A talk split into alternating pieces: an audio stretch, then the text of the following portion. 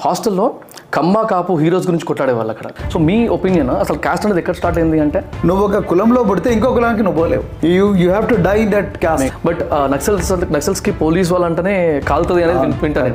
అలాంటిది how could you dare that sir నా తల మొండె వేరు చేసి తలను మా ఇంటికి పార్సల్ చేసి పంపించే అవకాశం కూడా ఉంటుంది. అవి నన్ను చేసిన. బతకడమే ఒక అడ్వెంచర్ మాకు. ఎవరెస్ట్లో ఇప్పటికీ నాలుగు వందల యాభై మంది ఐదు వందల శవాలు అట్లనే ఎవరెస్ట్లో ఉన్నాయి. నేను వాళ్ళ తల్లిదండ్రులు పిలిపించి అందరికి చెప్పాను. "సార్, మరి ఈ విధంగా ఉంటుందంటే వాళ్ళు సార్ మీ వాళ్ళు నా పిల్లలు కాదు మీ పిల్లలు. మీరు ఏం చేసినా మంచిది అన్నారు.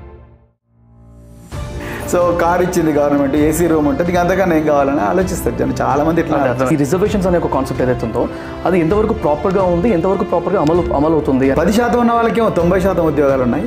తొంభై శాతం ఉన్న వాళ్ళకి పది శాతం ఉద్యోగాలు ఉన్నాయి. చాలా మంది రిజర్వేషన్ పాపం రిజర్వేషన్ నుంచి వచ్చాడు. పాపం ఏంటి అసహ్యంగా? వాళ్ళ హక్కు అండి నాకు చేతికి తుపాకి ఇస్తారు ఏకే పర్సెంట్ రైఫిల్ ఇస్తారు మా అకాడమీలో ఇచ్చేటప్పుడు నువ్వు టార్గెట్కు కొట్టకపోయినా పర్వాలేదు కొంచెం కిందికి కొట్టు అని అంటారా? Should be one swimming pool in a government school ప్రభుత్వానికి ఖర్చు పెట్టకుండా వాపస్ పంపించడం ఏంటి అసహ్యంగా why are police men visible in a different way bit tough physically and mentally ఎప్పుడు ఎవరు మానవ బాంబుగా మారుతారో తెలియదు. అంటే చావు అంచుల్లోకి తీసుకుపోతుంది ట్రైనింగ్ సార్ నేను ఎవరో మీకు తెలియదు అన్నాడు లాకప్లో ఎవరి తర్వాత మాట్లాడదాం ఇప్పుడు మిమ్మల్ని గుర్తుపెట్టుకొని మిమ్మల్ని ఎక్కడో దగ్గర తొక్కాలి అన్నట్టు ఉండారా సార్? జనాలను మోసం చేసినందుకు వానికెంత పక్కరు ఉంటే మరి నాకెంత పక్కరు ఉండాలి? చావు గురించి ఎక్కువ ఆలోచిస్తే జీవితంలో ఒక్క క్షణం కూడా బతకలేము. నా లాస్ట్ ట్వంటీ ఫోర్ పాడ్కాస్ట్లో this is the most sensitive podcast అంటే the topics that we spoke in this podcast the guest we're having on the show అంటే లిటలీ క్యాస్ట్ సిస్టమ్ అంటే ఏంది? అసలు ఇట్లాంటి క్యాస్ట్ డిస్క్రిమినేషన్ ఎందుకు అవుతుంది ఎలాంటి ఏరియాస్లో ఎక్కువ అవుతుంది? ఈ రిజర్వేషన్స్ అనే కాన్సెప్ట్ ఉంది కదా? ఈ రిజర్వేషన్స్ అనేది కరెక్టా కాదా? ఎప్పటికీ మారుతుంది? ఈ అన్నల అంటే తీవ్రవాదుల? అంటే ఈ తీవ్రవాదం అనే మీనింగ్ ఏంది? ఇట్లా చాలా క్వశ్చన్స్ ఉండే నాకు చిన్నప్పటి నుంచి. సో ఇలాంటి పాయింట్స్ అన్నిటినీ మన ఆర్ఎస్ ప్రవీణ్ గారి దగ్గర నుంచి తెలుసుకోవడానికి ట్రై చేసాం so RS Praveen Kumar garu he was a former IPS and now a politician recently పాలిటిక్స్లో జాయిన్ అయ్యారు. అంటే అప్పట్లో ఐపీఎస్ ఆఫీసర్గా వర్క్ చేస్తున్నప్పుడు ఇంకా సర్వీస్ ఎయిట్ ఇయర్స్ ఉన్న అన్న టైంలో అనుకుంటా. He took medical study leave and went to Harvard University అక్కడ పబ్లిక్ అడ్మినిస్ట్రేషన్లో మాస్టర్స్ చేసుకొని ఇక్కడికి వచ్చి మళ్ళీ వాలంటీర్ రిటైర్మెంట్ తీసుకొని అప్పుడు పాలిటిక్స్లోకి ఎంటర్ అయ్యారు. ఈ జర్నీ ఎలా అయింది? Uh, ఆయన ఆయన మీద ఒక మూవీ కూడా ఉంది పూర్ణ అని. అది నేను చూసి షాక్ అయిపోయా. సో ఇవన్నిటికి రిలేటెడ్గా చాలా క్వశ్చన్స్ అడిగాను. And I'm sure you're going to enjoy this podcast you're going to learn many things from this podcast and ఇలాంటి సెన్సిటివ్ టాపిక్స్ని మాట్లాడడానికి అయితే నేనైతే చాలా భయ- భయపడ్డాను. స్టార్ట్ చేసే ముందు క్వశ్చనర్ రాసుకునేటప్పుడు కానీ when I was reaching out to that guest ఇవన్నిటి గురించి uh, మాట్లాడేటప్పుడు కానీ ఆలో ఆలోచించేటప్పుడు కానీ దడ దడబడుతుంది అనమాట ఇది కరెక్టా కాదా? ఎవరు ఎలా తీసుకుంటారో మనని. నేను ఇటు సైడ్ కాదండి. I just wanted to clarify my doubts and చాలా వరకు నాకు వచ్చే క్వశ్చన్స్ కానీ లేకపోతే నా ఫ్యామిలీలో నేను వింటున్న మాటలు అలాంటివి పోస్ట్ చేసి నేను ఫేస్ చేసిన ఇష్యూస్ అన్ని అన్నిటినీ కలగలిపి ఇందులో మాట్లాడాము. So let's see in case మీకు ఏమైనా ఇన్పుట్స్ ఉన్నా ఇలాంటివి చేయకూడదు చేయొచ్చు ఎలాంటివి చేస్తే బాగుంటుంది కింద కమెంట్స్లో పెట్టండి. Thank you very much for supporting me hello sir thank you very much for coming my pleasure thanks for accepting the request three four times మా ప్లాన్ చేసి ప్లాన్ చేసి ఇప్పుడు కుదిరింది లాస్ట్కి మనకి. సో యా ఇప్పుడు ఆల్రెడీ ఇంట్రోలో చెప్పాను మనం ఏం మాట్లాడము ఏం మాట్లాడబోతున్నాము అని. సో ఈ పాడ్కాస్ట్ ఎంత ఎంత కుదిరితే అంత of course first of all నా దృష్టిలో ఇది చాలా సెన్సిటివ్ అవ్వబోతుంది అనుకున్నాను. ఎందుకంటే ఎప్పుడు ఇట్లాంటి టాపిక్స్ నుంచి మాట్లాడలేదు. ఇన్ఫాక్ట్ చాలా భయం వేస్తుంది నాకు. సో నాకు జనరల్గా ఎన్నో రోజుల నుంచి ఉన్న క్వశ్చన్స్ అన్నిటిని డౌట్స్ అన్నిటిని రీసెంట్గా మనం పాడ్కాస్ట్ చేద్దాం అనుకున్న తర్వాత కూడా చాలా క్వశ్చన్స్ యాడ్ అయినాయి నాకు. సో ఈ అన్ని క్వశ్చన్స్ని యాజ్ అ రా పర్సన్ నార్మల్ పర్సన్ బయట వాళ్ళలాగానే అడుగుతాను మొత్తం. సో ఎంత కుదిరితే అంత రాగా పెట్టేద్దాం sir. As crisp as possible as raw pass ya and so to start with like నేను ఒక టూ త్రీ సిచ్యువేషన్స్ చెప్తాను సార్ నాకు ఒక five years five and half six years back నేను విజయవాడకి వెళ్ళిండే సార్ అక్కడ సిపిటి కోచింగ్ కోసం వెళ్ళాను ఒక త్రీ మంత్స్ కోచింగ్ కోసము. అక్కడికి వెళ్ళినప్పుడు హాస్టల్స్ కోసము లేకపోతే రూమ్స్ కోసం తిరిగేటప్పుడు ఐ నెవర్ నేను ఫస్ట్ టైం హాస్టల్స్లో ఉండే. I never knew that people will ask me మీరు ఏం టోళ్ళు? అని. అక్కడ ఫస్ట్ నన్ను అడిగారు అనమాట రూమ్ కోసం తిరిగినప్పుడు.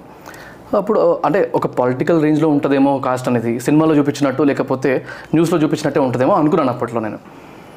సేమ్ థింగ్ uh, అంటే అట్లాంటి ఒక సిమిలర్ సిచ్యువేషన్ నేను రీసెంట్గా మా సిస్టర్ మ్యారేజ్ అప్పుడు ఏదో కొన్ని ఫార్మాలిటీస్ uh, మాదిగ వాళ్ళు చేయాలి అలాంటిది ఏదో ఉండిందనమాట సో అలాంటి వాళ్ళు మాకు తెలిసిన వాళ్ళ ఇంటికి వచ్చినప్పుడు వాళ్ళు టీ ఆఫర్ చేసేటప్పుడు వాళ్ళు సపరేట్ కప్స్ ఇచ్చారు వాళ్ళకి. దెన్ ఐ అండర్స్టూడ్ ఓకే ఇంట్లలో కూడా ఇట్లాంటివి అయితే ఇప్పుడు కూడా. అంటే ఎంత ఎడ్యుకేషన్ వచ్చినా కూడా ఇంకా ఇట్లా అని. ఇలాంటిది నేను రీసెంట్గా మన మన పాడ్కాస్ట్ అనుకున్న తర్వాత ఇంట్లో ఏదో మూవీ చూస్తున్నారు అనమాట అందులో ఆ మూవీలో లేడీస్ అందరూ తక్కువ కాస్ట్ ఉన్న వాళ్ళందరూ they need to pay some breast tax అనేది ఉండింది. రొమ్ము రొమ్ము పన్ను. కేరళలో. ఓకే. సో ఆ మూవీ చూసి నేను అక్కడే షాక్ అయినా. ఇది కాకుండా మళ్ళీ విజయవాడ అని చెప్పాను కదా అక్కడ రూమ్స్ దొరకకపోయేసరికి లాస్ట్కి వెళ్ళి నేను హాస్టల్లో ఉండే. హాస్టల్లో కమ్మ కాపు హీరోస్ గురించి కొట్లాడేవాళ్ళు అక్కడ. సో మావాడు మావాడు అనుకుంటూ. సార్ నాకు ఒక చిన్న డౌట్ ఇక్కడ వచ్చిందంటే అంటే ఇంత బేస్ రేంజ్లో కూడా ఇప్పటికీ కూడా కాస్ట్ అనే హడావిడి నడుస్తుంది అంటే అంటే ఎవరు ఎంకరేజ్ చేస్తున్నట్టు దీన్ని? ఎలాంటి సెగ్మెంట్ నుంచి స్టార్ట్ అవుతుంది అని నాకు ఎప్పటి నుంచి డౌట్ ఉండింది సార్.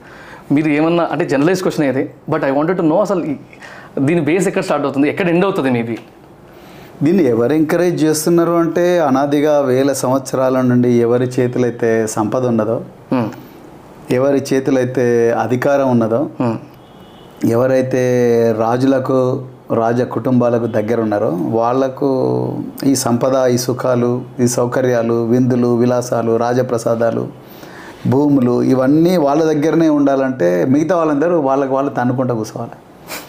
సో అందుకొరకే వాళ్ళే ఎంకరేజ్ చేస్తుంటారు. మీరు ఇప్పుడు నువ్వు నేను మీ ఇంట్లోకి నేను వచ్చి లేకపోతే నా ఇంట్లోకి మీరు వచ్చి సో వచ్చినప్పుడు మా ఇంట్లో ఉండే అంటే ఉదాహరణకు చెప్తున్నాను ఇంట్లో ఉండే వాళ్ళు మీరు ఏ కులం వాళ్ళు ఏ కులం అని మనని అడగడం నేను మీ ఇంట్లోకి వచ్చినప్పుడు మీరు ఏ కులం అని అడగడం ఇవన్నీ కూడా దీన్ని మైండ్ హ్యాకింగ్ అంటారు. అంటే మనకు తెలియకుండానే మనము ఒక సైకలాజికల్ యూనో Subconscious గా? కాన్షియస్గా ఒక థింకింగ్ వచ్చేస్తుంది. అది మీకు తెలియకుండానే వస్తుంది. మీకు ఇష్టం ఉన్నా లేకపోయినా మీ మైండ్ అటువైపు వెళ్తుంది.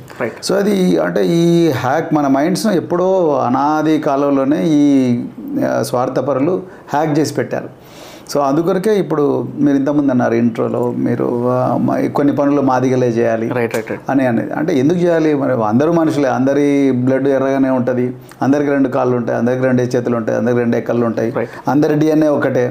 రైట్ సో అందరి బ్రెయిన్ వెయిట్ కూడా అంతే ఉంటుంది ఆల్మోస్ట్ యావరేజ్గా కరెక్ట్ సో అయినా మరి కొన్ని కొన్ని కొన్ని పనులు కొందరు ఎందుకు చేయాలి? కొన్ని పనులు కొందరు చేయకూడదు అంటే it's a state of mind ఆ స్టేట్ ఆఫ్ మైండ్ను క్లెవర్గా ఒక సాఫ్ట్వేర్ను తయారు చేసి ఆ సాఫ్ట్వేర్ను సమాజం మీదకి చొప్పించారు. అందుకొరకే అందరూ ఆ విధంగా ఆలోచిస్తారు. మీరు ఉదాహరణకు ఇప్పుడు ఒక మాన్యువల్ స్కావెంజర్ దగ్గరికి పోయి మీరు రాజులు అవ్వచ్చు అంటే అతను నమ్మలేడు. పారిశుద్ధ కార్మికులు మీ కాలు పట్టుకుంటారు. దయచేసి నన్ను తిట్టకండి అంటారు. అమ్మో నా పని నా పని చేయించకండి. నా వల్ల కాదు. నేను దానికి దానికోసం పుట్టలేదు అంటాడు అది మీరు ఇందాక అన్నట్టు సబ్ కాన్షియస్గా అంటే అట్లా ప్రోగ్రామ్ చేశారు. సో మీరు ప్రతిరోజు అవే ఇమేజెస్ చూసి ప్రతిరోజు మీ తల్లిదండ్రులతో పాటు పోయినప్పుడు దేవాలయాలకు మీరు బయట ఉండడం లేకపోతే స్కూళ్ళకు పోయినప్పుడు మీరు బయట ఉండడం ఇళ్ళలోకి వచ్చినప్పుడు మీరు అన్నారు సపరేట్ క్లాసుల్లో ఇవ్వడం అనడం. చిన్నపిల్లలు కూడా అవన్నీ చూస్తూ ఉంటే వాళ్ళు అనుకుంటే నిజంగా we're destined to be like that అని అనుకుంటారు కాబట్టి అది ఆ స్టేట్ ఆఫ్ మైండ్ అనేది ఆ సబ్ కాన్షియస్గా అలా ఉండిపోతుంది. రైట్ రైట్ సో బ్రెయిన్లో కూడా అదే విధంగా పాత్వేస్ వచ్చేస్తాయి. సో బయాలజికల్గా కూడా there is a basis that బయాలజికల్గా మనం ఏం ఆలోచిస్తుంటే అవే పాత్వేస్ నా బ్రెయిన్లో ఫామ్ అవుతాయి. అలాంటప్పుడు మీకు అది పర్పేచువేట్ అవుతూనే ఉంటుంది. సో ఈ క్యాస్ట్ అనేది ఒక స్టేట్ ఆఫ్ మైండ్ అనమాట ఆధిపత్యం ఉండేవాడికి అది ఆ పవర్ అంతా కూడా తన దగ్గరే ఉండాలని అనుకున్నప్పుడు సో మీకు అది పర్పేచువేట్ అవుతూనే ఉంటుంది వాళ్ళు సారీ సార్ చెప్పండి. నేను విన్నదాని ప్రకారము ఈ వృత్తి నుంచి వచ్చింది ఈ కాస్ట్ అనేది ఆక్యుపేషన్ డిఫరెన్సెస్ నుంచి వచ్చింది అనేది అది ఎంతవరకు రైట్ సార్ అంటే ఇట్లాంటి పాయింట్స్ గురించి చాలా మందికి లాటరల్ థింకింగ్ ఆస్పెక్ట్లో కానీ ఎక్కడ ఒక్కొక్క ఆర్టికల్ ఒక్కొక్కలా ఉండడం లేకపోతే ఒక్కొక్క వీడియోలో ఒకలా చెప్పడము ఒక్కొక్క స్పోక్స్ పర్సన్ ఒకలా చెప్పడం అవుతుంది కదా. సో మీ ఒపీనియన్ అసలు కాస్ట్ అనేది ఎక్కడ స్టార్ట్ అయింది అంటే?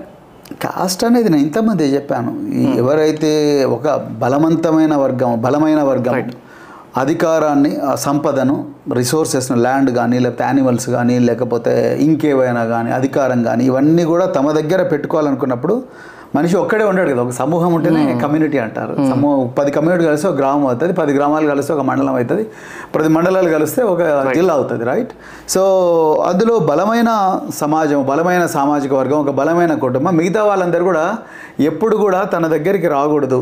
తన చెప్పు చేతుల్లో ఉండాలంటే వాళ్ళని ఎప్పుడు కూడా సబ్ ఏమంటారు సబ్జుగేట్ చేసి పెట్టాలి. వాళ్ళు ఎప్పుడు వాళ్ళంతటికి వాళ్ళు కొట్లాడుకుంటట్టు చేయాలి. అందుకొరకే ఇప్పుడు మహిళలను చూడండి. మహిళలను కూడా ఆ విధంగానే ఇది చేశారు. మహిళలు అంటే మీరు బయాలజికల్గా మీరు అమ్మాయిలను అబ్బాయిలను పుట్టించడం కోసం పుట్టారు. మీరు వంట చేయడం కోసం చేశారు. మీరు బట్టలే ఉతకాలి. మీరు ఇళ్ళల్లో ముగ్గులు మీరే వేయాలి. కసు మీరే ఊడ్చాలి సాన్పు మీరే చేయాలి. రైట్? ఏంది మగవా చేయకూడదా? అంటే ఊరికి అంటున్నా అండి. మగవా చేయకూడదా? సో అంటే ఇది ఈ ఈ సైకలాజికల్ ప్రోగ్రామింగ్ అనేది మగవాళ్ళు చాలా క్లెవర్గా ఆది నుంచి కూడా మహిళలను సబ్జుగేట్ చేశారు. ఇప్పుడు మరి ఇప్పుడు మహిళలకు ఏకే పార్టిసిపేట్ ఇస్తే వాళ్ళు కూడా చక్కగా నేను పోలీస్ ఆఫీసర్గా పనిచేశాను కాబట్టి చెప్తాను. yeah. మా ట్రైనింగ్ అకాడమీలో మేమెంత పర్ఫెక్ట్గా షూట్ చేస్తామో వాళ్ళు కూడా అంతే మాకన్నా బాగా షూట్ చేసేవాళ్ళు ఫైరింగ్ రేంజ్లో. సో అలాంటప్పుడు వాళ్ళని ఎట్లా మనం డిస్క్రిమినేట్ చేస్తాం? ఇదంతా కూడా ఒక వర్గం మరొక వర్గాన్ని ఎప్పుడు కూడా అణిచివేయడం కోసం. వాళ్ళకి ఎప్పుడు ఆ సంపద రాకుండా ఆ సంపద దరిదాపులకు కూడా వాళ్ళు రాకుండా చేయడం కోసమే ఈ కులం అనేది సృష్టించబడింది. కులం అనేది ఇప్పుడు వ్యవస్థీకృతమైంది. Right. అందుకొరకే డాక్టర్ బిఆర్ అంబేద్కర్ ఏమంటారు? Caste is not division of labour it is division of labourers ఈరోజు నాయి బ్రాహ్మణులు ఉన్నారు. నాయి బ్రాహ్మణులు ఎప్పుడు కూడా క్షౌరం చేస్తూనే ఉండాలి. వాళ్ళు రేపు పూజారి అవడం అంటే ఒప్పుకోరు. యా. అండ్ మీరు మీరు ఎట్లా పూజారి పని చేస్తారు? మేం చేయాలి కదా అంటారు. అంటే నువ్వు పర్మనెంట్గా నాయి బ్రాహ్మణులకు పుట్టిన పుట్టిన అబ్బాయి అమ్మాయి కానీ వాళ్ళు అదే పని చేసుకుంటూ కూర్చోవాలి. రజకులు ఉన్నారు. వాళ్ళు బట్టలు ఉతుకుతూనే ఉండాలి. మాదిగలు ఉన్నారు. వాళ్ళు ఎప్పుడు చెప్పులు చేస్తూనే ఉండాలి. మాదిగలు వచ్చేసి మేము నాయ బ్రాహ్మణులాగా పని చేస్తామంటే లేకపోతే మేము పూజారి వర్గ- వర్గంగా ఉంటాం. మేము లేకపోతే వ్యాపారం చేస్తామంటే ఈ సమాజం ఒప్పుకోదు. సో అది division of labourers. Permanent division of labour క్యాస్ట్లో ఒక యూనిక్నెస్ ఏంటంటే నువ్వు ఒక కులంలో పుడితే ఇంకో కులానికి నువ్వు పోలేవు. You you have to die that caste అండి. That is the most dangerous thing అని నేను అంటాను. హ్యూమన్ రేస్లో ఎప్పుడు కూడా హ్యూమన్ రేస్లో మొబిలిటీ ఉండాలి.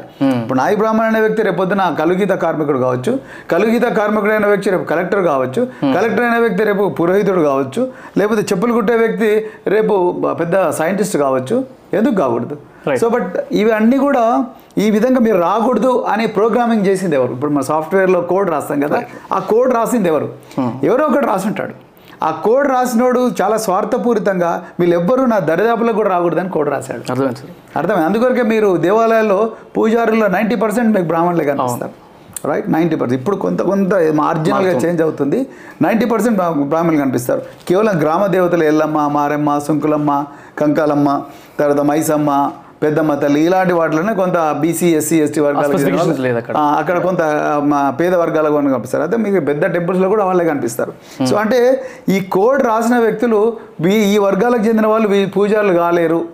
అని చెప్పేసి రాయడం జరిగింది ఇన్ఫాక్ట్ నేను అడగడానికి కూడా రీజన్ ఏంటంటే నేను మొన్న రీసెర్చ్లో చూస్తున్నప్పుడు మనుస్మృతి అని ఉంది కదా అది సబ్జెక్ట్ కరెక్షన్ దాంట్లో నేను చదివింది ఏంటంటే బ్రహ్మ నుంచి మనుషులు పుట్టారు బ్రహ్మ బాడీ పార్ట్స్ నుండి.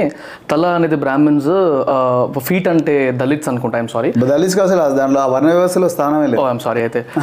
శూద్రుడు Kshatriya Kshatriyas are from thighs అనుకుంటా సంథింగ్ అట్లేదో ఉండి. నాకు అది అర్థం కాలేదు. అది ఎంతవరకు లాజికల్ నేను చెప్తున్నాను. లాజికల్ కాదు illogical all human beings are born equal so everybody అదే చెప్తాను everybody's DNA same Correct. Then if everybody's DNA same అందరి డిఎన్ఏ ఒకటే అయినప్పుడు ఒకరు ఒక పనే ఎందుకు చేస్తున్నారు తరతరాలు ఇంకొకరు ఇంకొక పని అలాగే చేస్తున్నారు. ఎందుకు? ఈ పని చేసే వ్యక్తి ఆ పని ఎందుకు చేస్తారు ఇప్పుడు వ్యవసాయం చేసే వాళ్ళు సైనికులు ఎందుకు కాలేకపోతున్నారు? సైనికులు అయ్యే వాళ్ళు వ్యాపారం ఎందుకు చేయలేకపోతున్నారు? చేయొచ్చు. But why is that they are not doing right అది అది నేను క్వశ్చన్ చేస్తున్నాను రైట్ రైట్ అండ్ సార్ ఇప్పుడు ఇందాక అంబేద్కర్ గారి నుంచి టాపిక్ వచ్చింది కాబట్టి అగైన్ నాకు నాకు నాలెడ్జ్ లేదు కాబట్టి క్వశ్చన్స్ అడుగుతున్నాను. As per your knowledge sir ఈ రిజర్వేషన్స్ అనే ఒక కాన్సెప్ట్ ఏదైతే ఉందో అది ఎంతవరకు ప్రాపర్గా ఉంది ఎంతవరకు ప్రాపర్గా అమలు అమలు అవుతుంది అనేది ఒక క్వశ్చన్ ఉండింది నాకు. ప్రాపర్గా అమలు అవ్వడం లేదండి. ప్రాపర్గా అసలు ఫస్ట్ ఆఫ్ ఆల్ రిజర్వేషన్ అంటే అదొక ఏదో ఈ సమాజం వీళ్ళందరికీ ఇచ్చిన భిక్షలాగా అనుకుంటున్నారు. బట్ సమాజం రిజర్వేషన్స్ అనేది వీళ్ళ హక్కు. వందకు ఇప్పుడు రకరకాల కులాలు ఉన్నాయండి రకరకాల కులాలు ఉంటే ఇప్పుడు మీరు ఉద్యోగాల్లో తీసుకోండి. ఉద్యోగాలు తీసుకుంటే ఆల్ సెంట్రల్ యూనివర్సిటీలో మన రీసెంట్గా వచ్చిన సర్వే పార్లమెంట్లో ఇచ్చిన క్వశ్చన్కు సమాధానం. నలభై ఐదు సెంట్రల్ యూనివర్సిటీలో జనరల్ కేటగిరీకి చెందిన వాళ్ళు తొంభై శాతం మంది ఉన్నారు. ఎస్సీ ఎస్టీ బీసీ ముస్లిం మైనారిటీకి చెందిన వాళ్ళు పది శాతం ఉన్నారు. యాక్చువల్గా రియాలిటీలో జనాభా ఎవరు ఎక్కువ ఉంటుంది? వీళ్ళందరూ కలిపితే వీళ్ళు తొంభై మంది అవుతారు. Right right right. జనరల్ కేటగిరీకి చెందిన వాళ్ళు కేవలం పది శాతం ఉంటారు. కానీ పది శాతం ఉన్న వాళ్ళకి ఏమో తొంభై శాతం ఉద్యోగాలు ఉన్నాయి తొంభై శాతం ఉన్న వాళ్ళకి పది శాతం ఉద్యోగాలు ఉన్నాయి మీకు అర్థమైందా? అర్థమైంది హైకోర్టు సుప్రీంకోర్టు జడ్జెస్ తీసుకోండి. ఇప్పటి వరకు కూడా స్వాతంత్రం వచ్చి డెబ్బై ఐదు సంవత్సరాలైనా ఇప్పటికి కూడా జడ్జెస్లో హైకోర్టు జడ్జెస్ కానీ సుప్రీం జడ్జెస్ కానీ డెబ్బై ఐదు శాతం వాళ్ళు అగ్రవర్ణాల వాళ్ళే ఉన్నారు. మరి బీసీలు కానీ ఎస్సీలు కానీ ఎస్టీలు కానీ ముస్లిం మైనారిటీలు కానీ క్రైస్తవ మైనారిటీ కానీ వీళ్ళందరూ కలిపితే తొంభై శాతం అవుతారు. ఈ తొంభై శాతంలో ఎవరు చదువుకోలేదా? లేకపోతే చదవడం చేత కాదా? లేకపోతే చదువుకున్న వాళ్ళకి ఉద్యోగాలు తెచ్చుకోవడం చేత కాదా? లేకపోతే లా తెలీదా? అనేది మరి కామన్ సెన్స్ కదా. డెబ్బై సంవత్సరాలు ఎందుకు రాలేదు? అంటే నేను రిజర్వేషన్ గురించి మీరు అడిగారు కాబట్టి ఎందుకు చెప్తాను అంటే రిజర్వేషన్ అనేది గవర్నమెంట్ వీళ్ళందరికీ ఇచ్చే ఎస్సీ ఎస్టీ బీసీలకు ఇచ్చే భిక్ష కాదు. వాళ్ళ హక్కు. ఇప్పుడు గవర్నమెంట్లో ఇప్పుడు దేశంలో వంద వందకు వంద ఉన్నప్పుడు ఇరవై ఐదు శాతం ఇరవై యాభై శాతం బీసీలు ఉన్నారు. పదిహేను శాతం ఎస్సీలు ఉన్నారు. ఏడు పాయింట్ ఐదు శాతం పది శాతం ఎస్టీలు ఉన్నారు. మరి గవర్నమెంట్లో కానీ ప్రైవేట్ ఇండస్ట్రీలో కానీ ఎక్కడైనా కూడా వాళ్ళు కూడా అంతే పర్సంటేజ్లు ఉండాలి కదా. ఎందుకు ఉండట్లేదు? వాళ్ళు పన్నులు కడుతున్నారు వాళ్ళు వ్యవసాయం చేస్తున్నారు వాళ్ళు కూలీలు బతున్నారు వాళ్ళు ఆటో డ్రైవర్గా పని చేస్తున్నారు. సో అన్నీ చేస్తున్నారు. వాళ్ళు whatever they do they pay the taxes. But why is that in the employment sector or లేకపోతే ఈ సెక్టర్స్లో వాళ్ళు ఎందుకు లేరు. అక్కడే రిజర్వేషన్ అనే కాన్సెప్ట్ వచ్చింది. అంటే వీళ్ళకి కూడా మనం కల్పించాలి. ఇప్పుడు డబ్బున్న వాళ్ళు ఇప్పుడు కోకాపేటలో మీరు నిన్న భూమి వేలం జరిగింది. ఒక ఎకరంకు వంద కోట్లు Highest in the- highest Yeah. Highest in the country ఒక ఎకరానికి వంద కోట్లు పోయింది. ఆ వంద కోట్లలో వంద కోట్లు పెట్టిన వాళ్ళలో ఎవరున్నారు? అంతా ఆధిపత్య వర్గాలకు చెందిన వాళ్ళే ఉంటారు. అగ్రవర్ణాలకు చెందిన వాళ్ళే. అందులో అందులో కూడా అగ్రవర్ణాల్లో పేదలు కాదు. అగ్రవర్ణాల్లో ఉండే రిచ్ పీపులే అందులో ఉంటారు. మరి మిగతా వాళ్ళు ఎందుకు చేయలేకపోయారు? డెబ్బై సంవత్సరాల స్వాతంత్రంలో ఎస్సీల నుంచి అంత డబ్బు పెట్టేవాడు ఒక్కడు కూడా ఎందుకు రాలేదు? బీసీలు యాభై శాతం ఉన్నారు దేశంలో. యాభై శాతంలో ఒక్కడు కూడా అంత డబ్బు పెట్టేవాడు ఎందుకు రాలేదు? ఎందుకు అందులో బీసీలు లేరు? యూ అండర్స్టాండ్ అంటే వాళ్ళకి ఆపర్చునిటీస్ ఇవ్వాలి. ఇవ్వాలంటే మనం ఏదో ఇచ్చేది భిక్షం కాదు. వాళ్ళ హక్కు అంటున్నాను నేను. రిజర్వేషన్ అనేది వాళ్ళ హక్కు. ఇప్పుడు చాలా మంది రిజర్వేషన్ పాపం రిజర్వేషన్ నుంచి వచ్చాడు. పాపం ఏంటి అసహ్యంగా? వాళ్ళ హక్కు అండి. నేను చూసాను మీరు ఈ దేశంలో యాభై రెండు శాతం ఉన్నారు వాళ్ళు. యాభై రెండు శాతం బీసీలు ఉంటే యాభై రెండు శాతం వాళ్ళకి ఆ సంపదలో భాగస్వామ్యం ఉండాలి. అవకాశాల్లో భాగస్వామ్యం ఉండాలి. ఎస్సీలు ఇరవై శాతం ఉన్నారు. ఇరవై శాతం వాళ్ళ భాగస్వామ్యం ఉండాలి. ట్రైబల్ పాపులేషన్ పది శాతం ఉన్నారు. పది శాతం వాళ్ళ భాగస్వామ్యం ఉండాలి. Right right based on the division based on the you know the ratio of the population they should be there uh, in every country అయితే సార్ ఇప్పుడు మీరు అన్నట్టు నేను ఒక ఇంటర్వ్యూలో కూడా చూశాను మీరు అనడము. ప్రజెంట్ సిచ్యువేషన్ని ఒక యాభై ఏళ్ళ నుంచి అవుతున్న దాన్ని దృష్టిలో పెట్టుకొని రెండు వేల నుంచి రెండు వేల సంవత్సరాల నుంచి వస్తున్న ఆ, అణచివేతని మీరు మర్చిపోతున్నారని మీరు ఒక క్వశ్చన్ చేశారు ఒకరిని. సో అక్కడ just it makes definitely sense ఇప్పుడు మీరు చెప్పిన దాన్ని బట్టి కూడా what I what is running in my mind is ఈ ఫార్మేషన్ ఆఫ్ దిస్ ఈ ప్రోటోకాల్స్ కానివ్వండి ఈ ప్రిన్సిపల్స్ పాలసీస్ కానివ్వండి ఆ ఫార్మేషన్లో నేను ఒక లాజిక్ మిస్ అవుతున్నాను. అంటే ఇప్పుడు ఎగ్జాంపుల్ పలానా జాబ్ ఓపెనింగ్స్లో reservations ఆస్పెక్ట్లో SC ST BC whatever the caste sir ఆ డివిజన్స్లో ఇంత ఇంత శాతం వీళ్ళకి ఇవ్వాలి అనేది ఉంది. దాంతో పాటు ఎలిజిబిలిటీ క్రైటీరియా దగ్గరకు వచ్చేసరికి మార్క్స్ అనే ఒకటి ఉంది కదా సార్. ఎంతవరకు పర్సంటేజెస్ ఆఫ్ స్టడీస్ దాని ఫర్ ఎగ్జాంపుల్ నేను I'm in to category where నాకు ఒక ఫిఫ్టీ పర్సెంట్ వచ్చినా సరిపోతుంది ఎగ్జా ఎగ్జామ్స్లో అని. ఇంకొక కేటగిరీ వాళ్ళకి ఎయిటీ పర్సెంట్ ఉంది సేమ్ ఎగ్జామ్కి సో ఇక్కడ ఎఫిషియన్సీ ఆఫ్ ది జాబ్ ఏదైతే ఉంటుందో అక్కడ మ్యాటర్ అవ్వట్లేదా అనేది నాకు ఒక క్వశ్చన్ ఉండింది అనమాట అంటే ఎగ్జామ్ తక్కువ మార్కులు వచ్చిన వాళ్ళని తీసుకుంటే Right. ఆ ఎఫిషియన్సీ ఏమైనా దెబ్బతింటుంది? అదే క్వశ్చన్ ఉండింది నాకు. సో డెఫినెట్లీ వీళ్ళ సైడ్ నుంచి ఆలోచిస్తే ఇప్పుడు నేనే ఉన్నాను నేను తక్కువ కులానికి చెందినవాడిని. నాకు ఆ ఎలిజిబిలిటీ క్రైటీరియా వల్ల నాకు బెనిఫిట్ అయింది. ఎస్ డెఫినెట్లీ దీనివల్ల లక్ష మంది ఇంకో పది లక్షల మంది నన్ను నన్ను చూసుకొని వస్తు రావచ్చు. దీనివల్ల డెఫినెట్లీ కాస్ట్ సిస్టమ్ అనేది తగ్గుతూ వస్తుంది. అంటే ఈక్వాలిటీ కొంతవరకు వస్తుంది. రైట్ కానీ జాబ్ ఆస్పెక్ట్లో చూసుకుంటే సార్ ఎఫిషియన్సీ మ్యాటర్ అవుతుంది కదా. ఇది ఫార్మేషన్ ఆఫ్ ద లా ఏదైతే ఉండిందో అప్పుడు ఇది ఎంతవరకు రైట్ ట్రాక్లో అయింది అనేది నా క్వశ్చన్ వెరీ గుడ్ క్వశ్చన్ చాలా మందికి ఉండే ప్రశ్న ఇది. సో రిజర్వేషన్లలో వచ్చిన వాళ్ళ వల్ల ఆర్గనైజేషన్స్లో ఎఫిషియన్సీ తగ్గుతుంది అని అనే అపవాదం అనేది చాలా బలంగా ఈ యాంటీ రిజర్వేషన్ యాక్టివిస్టులు తీసుకొస్తున్నారు. మైండ్ హ్యాకింగ్లో ఇది కూడా ఒక భాగం అనమాట వాట్సాప్ యూనివర్సిటీస్లో వచ్చిన తర్వాత దీనికి very very fair conversation. So నేను కూడా చాలా ఓపెన్గా చెప్తున్నాను. Please. సో ఇప్పుడు నేనేమంటానంటే ఏ ఆర్గనైజేషన్ ఎఫిషియన్సీ దెబ్బతిన్నది? ఇది కూడా. ఏ ఆర్గనైజేషన్ ఎఫిషియన్సీ దెబ్బతిన్నది? సో హైకోర్టులు సుప్రీంకోర్టులో వే లక్షల సంఖ్యలో కేసులు పెండింగ్ ఉన్నాయి. అందులో రిజర్వేషన్ లేవుగా. మరి ఎందుకు అంత పెండెన్సీ ఉంది? ఇవాళ దేశంలో థౌజండ్ గ్యాంగ్స్టర్స్ని తీసుకోండి. అందులో ఒక్కరు కూడా ఈ వర్గాలకు చెందిన వాళ్ళు ఉండరు. ఉండరు. ఉండరు. Hmm. మరి ఆయన గ్యాంగ్స్టర్స్ అందరూ ఎక్కడి నుంచి వస్తున్నారు? ఇవాళ బ్యాంక్స్లో ఫ్రాడింగ్ తీసుకోండి. బ్యాంక్స్ను కొల్లగొట్టిన వాళ్ళు అంటే విజయ్ మల్లయ్య కానీ నీరవ్ మోడీ కానీ.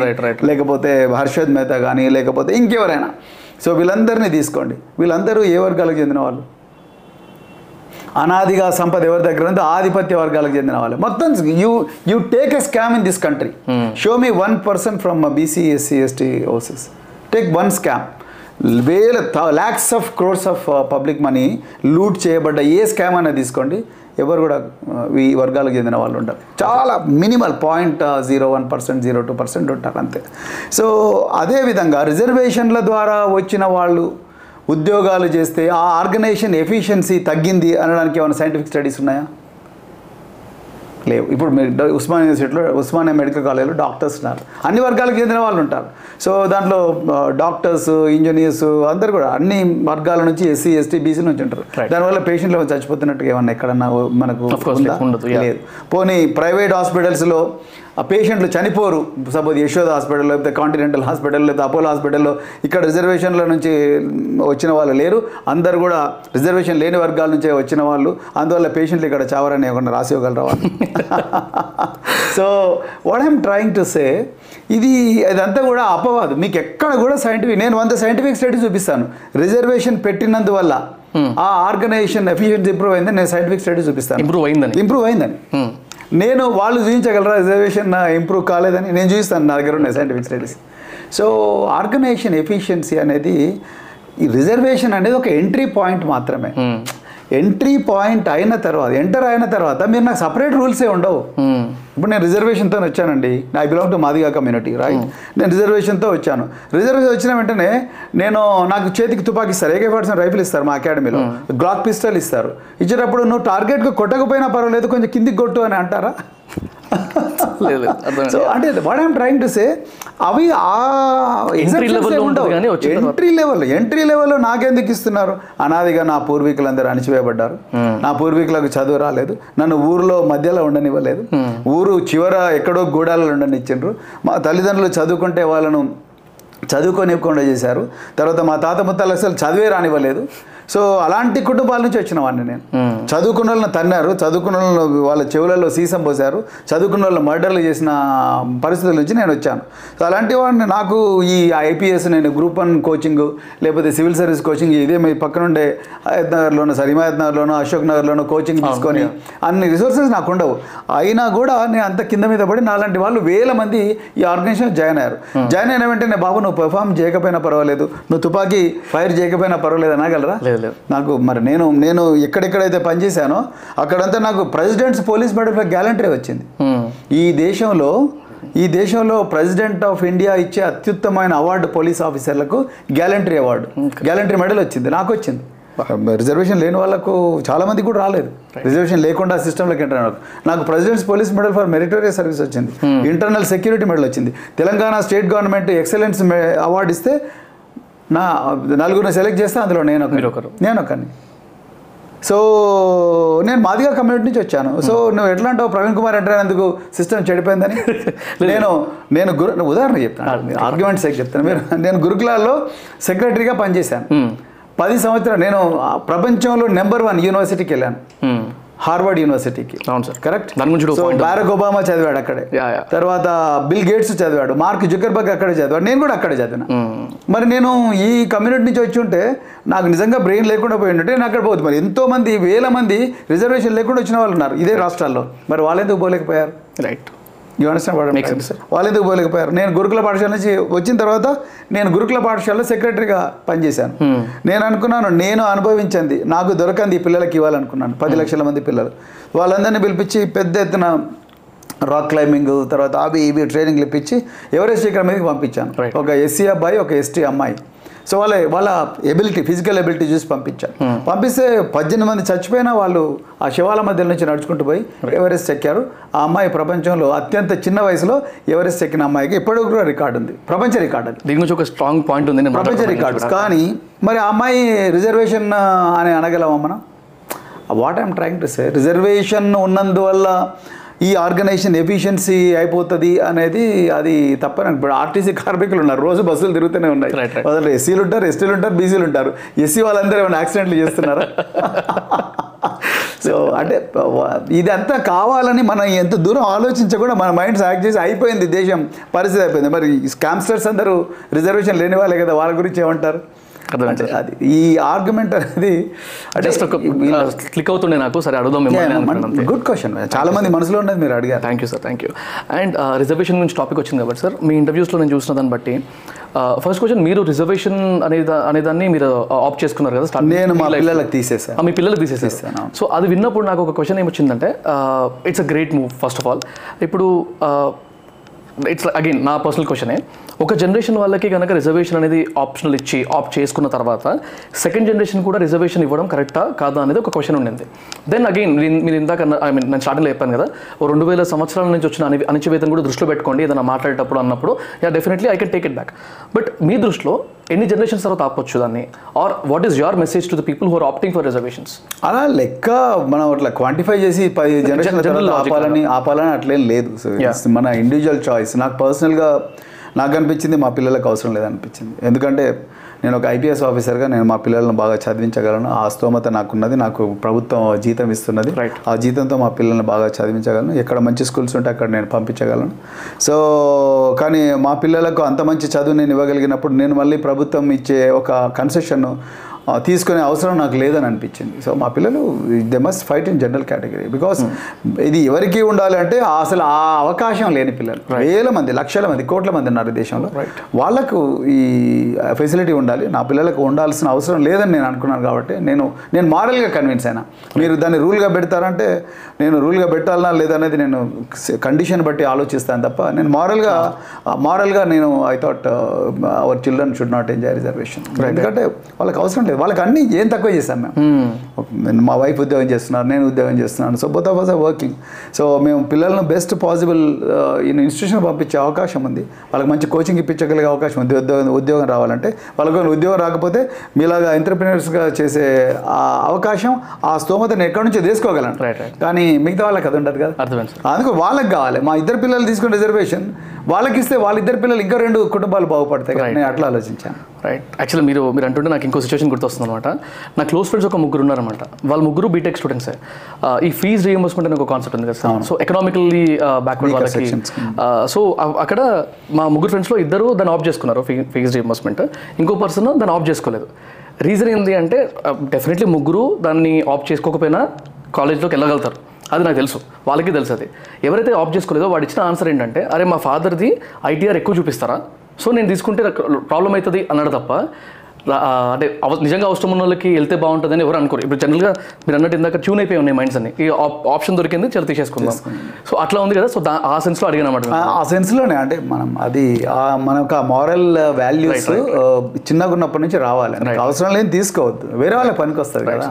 ఇప్పుడు ఫీ రియంబర్స్మెంట్ డబ్బున్నోడు ఫీ రియంబర్స్మెంట్ తీసుకోకుంటే డబ్బు లేనోడు ఫీ రియంబర్స్మెంట్ తీసుకుంటే దెన్ నీకు ఆ రేపు పొద్దున పోతుంటే ఒక పర్స్ కనిపిస్తుంది.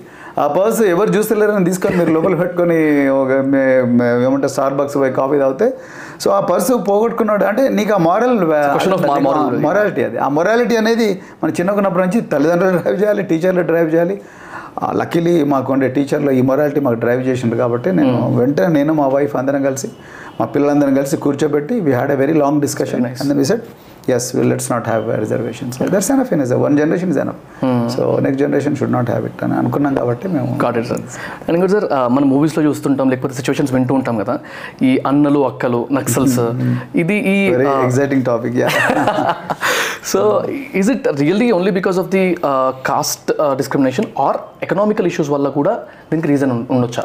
అన్ని అన్ని ఇన్స్టిట్యూషన్స్ ఫెయిల్ అయినాయి. కాస్ట్తో పాటు అన్ని ఇన్స్టిట్యూషన్స్ ఫెయిల్ అయినాయి కాబట్టి నక్సలిజం వచ్చిందని నేను బలంగా నమ్ముతానండి. సో అంటే ఒక పోలీస్ ఆఫీసర్గానే కాదు విద్యార్థి దశలో రాజకీయాలు చూసిన వ్యక్తిగా కూడా గ్రామీణ ప్రాంతాల్లో తీవ్రమైన అణచివేత చూసిన వ్యక్తిగా ఈ ఎవరైనా పూర్తిగా అణచివేతకు గురైన వర్గాలు ఎప్పుడు కూడా సత్వర న్యాయం కోరుకుంటారు. సత్వర న్యాయం ఎవరైతే ఇస్తారో వాళ్ళ దగ్గరికి వెళ్ళిపోతారు. సింపుల్ కామన్ సెన్స్ అది. ఇక మీరు సిద్ధాంతాలు పక్కన పెట్టండి. సో ఎవరైతే ఇన్స్టంట్ జస్టిస్ ఇస్తారో సో నన్ను ఒకరు కొట్టాడు.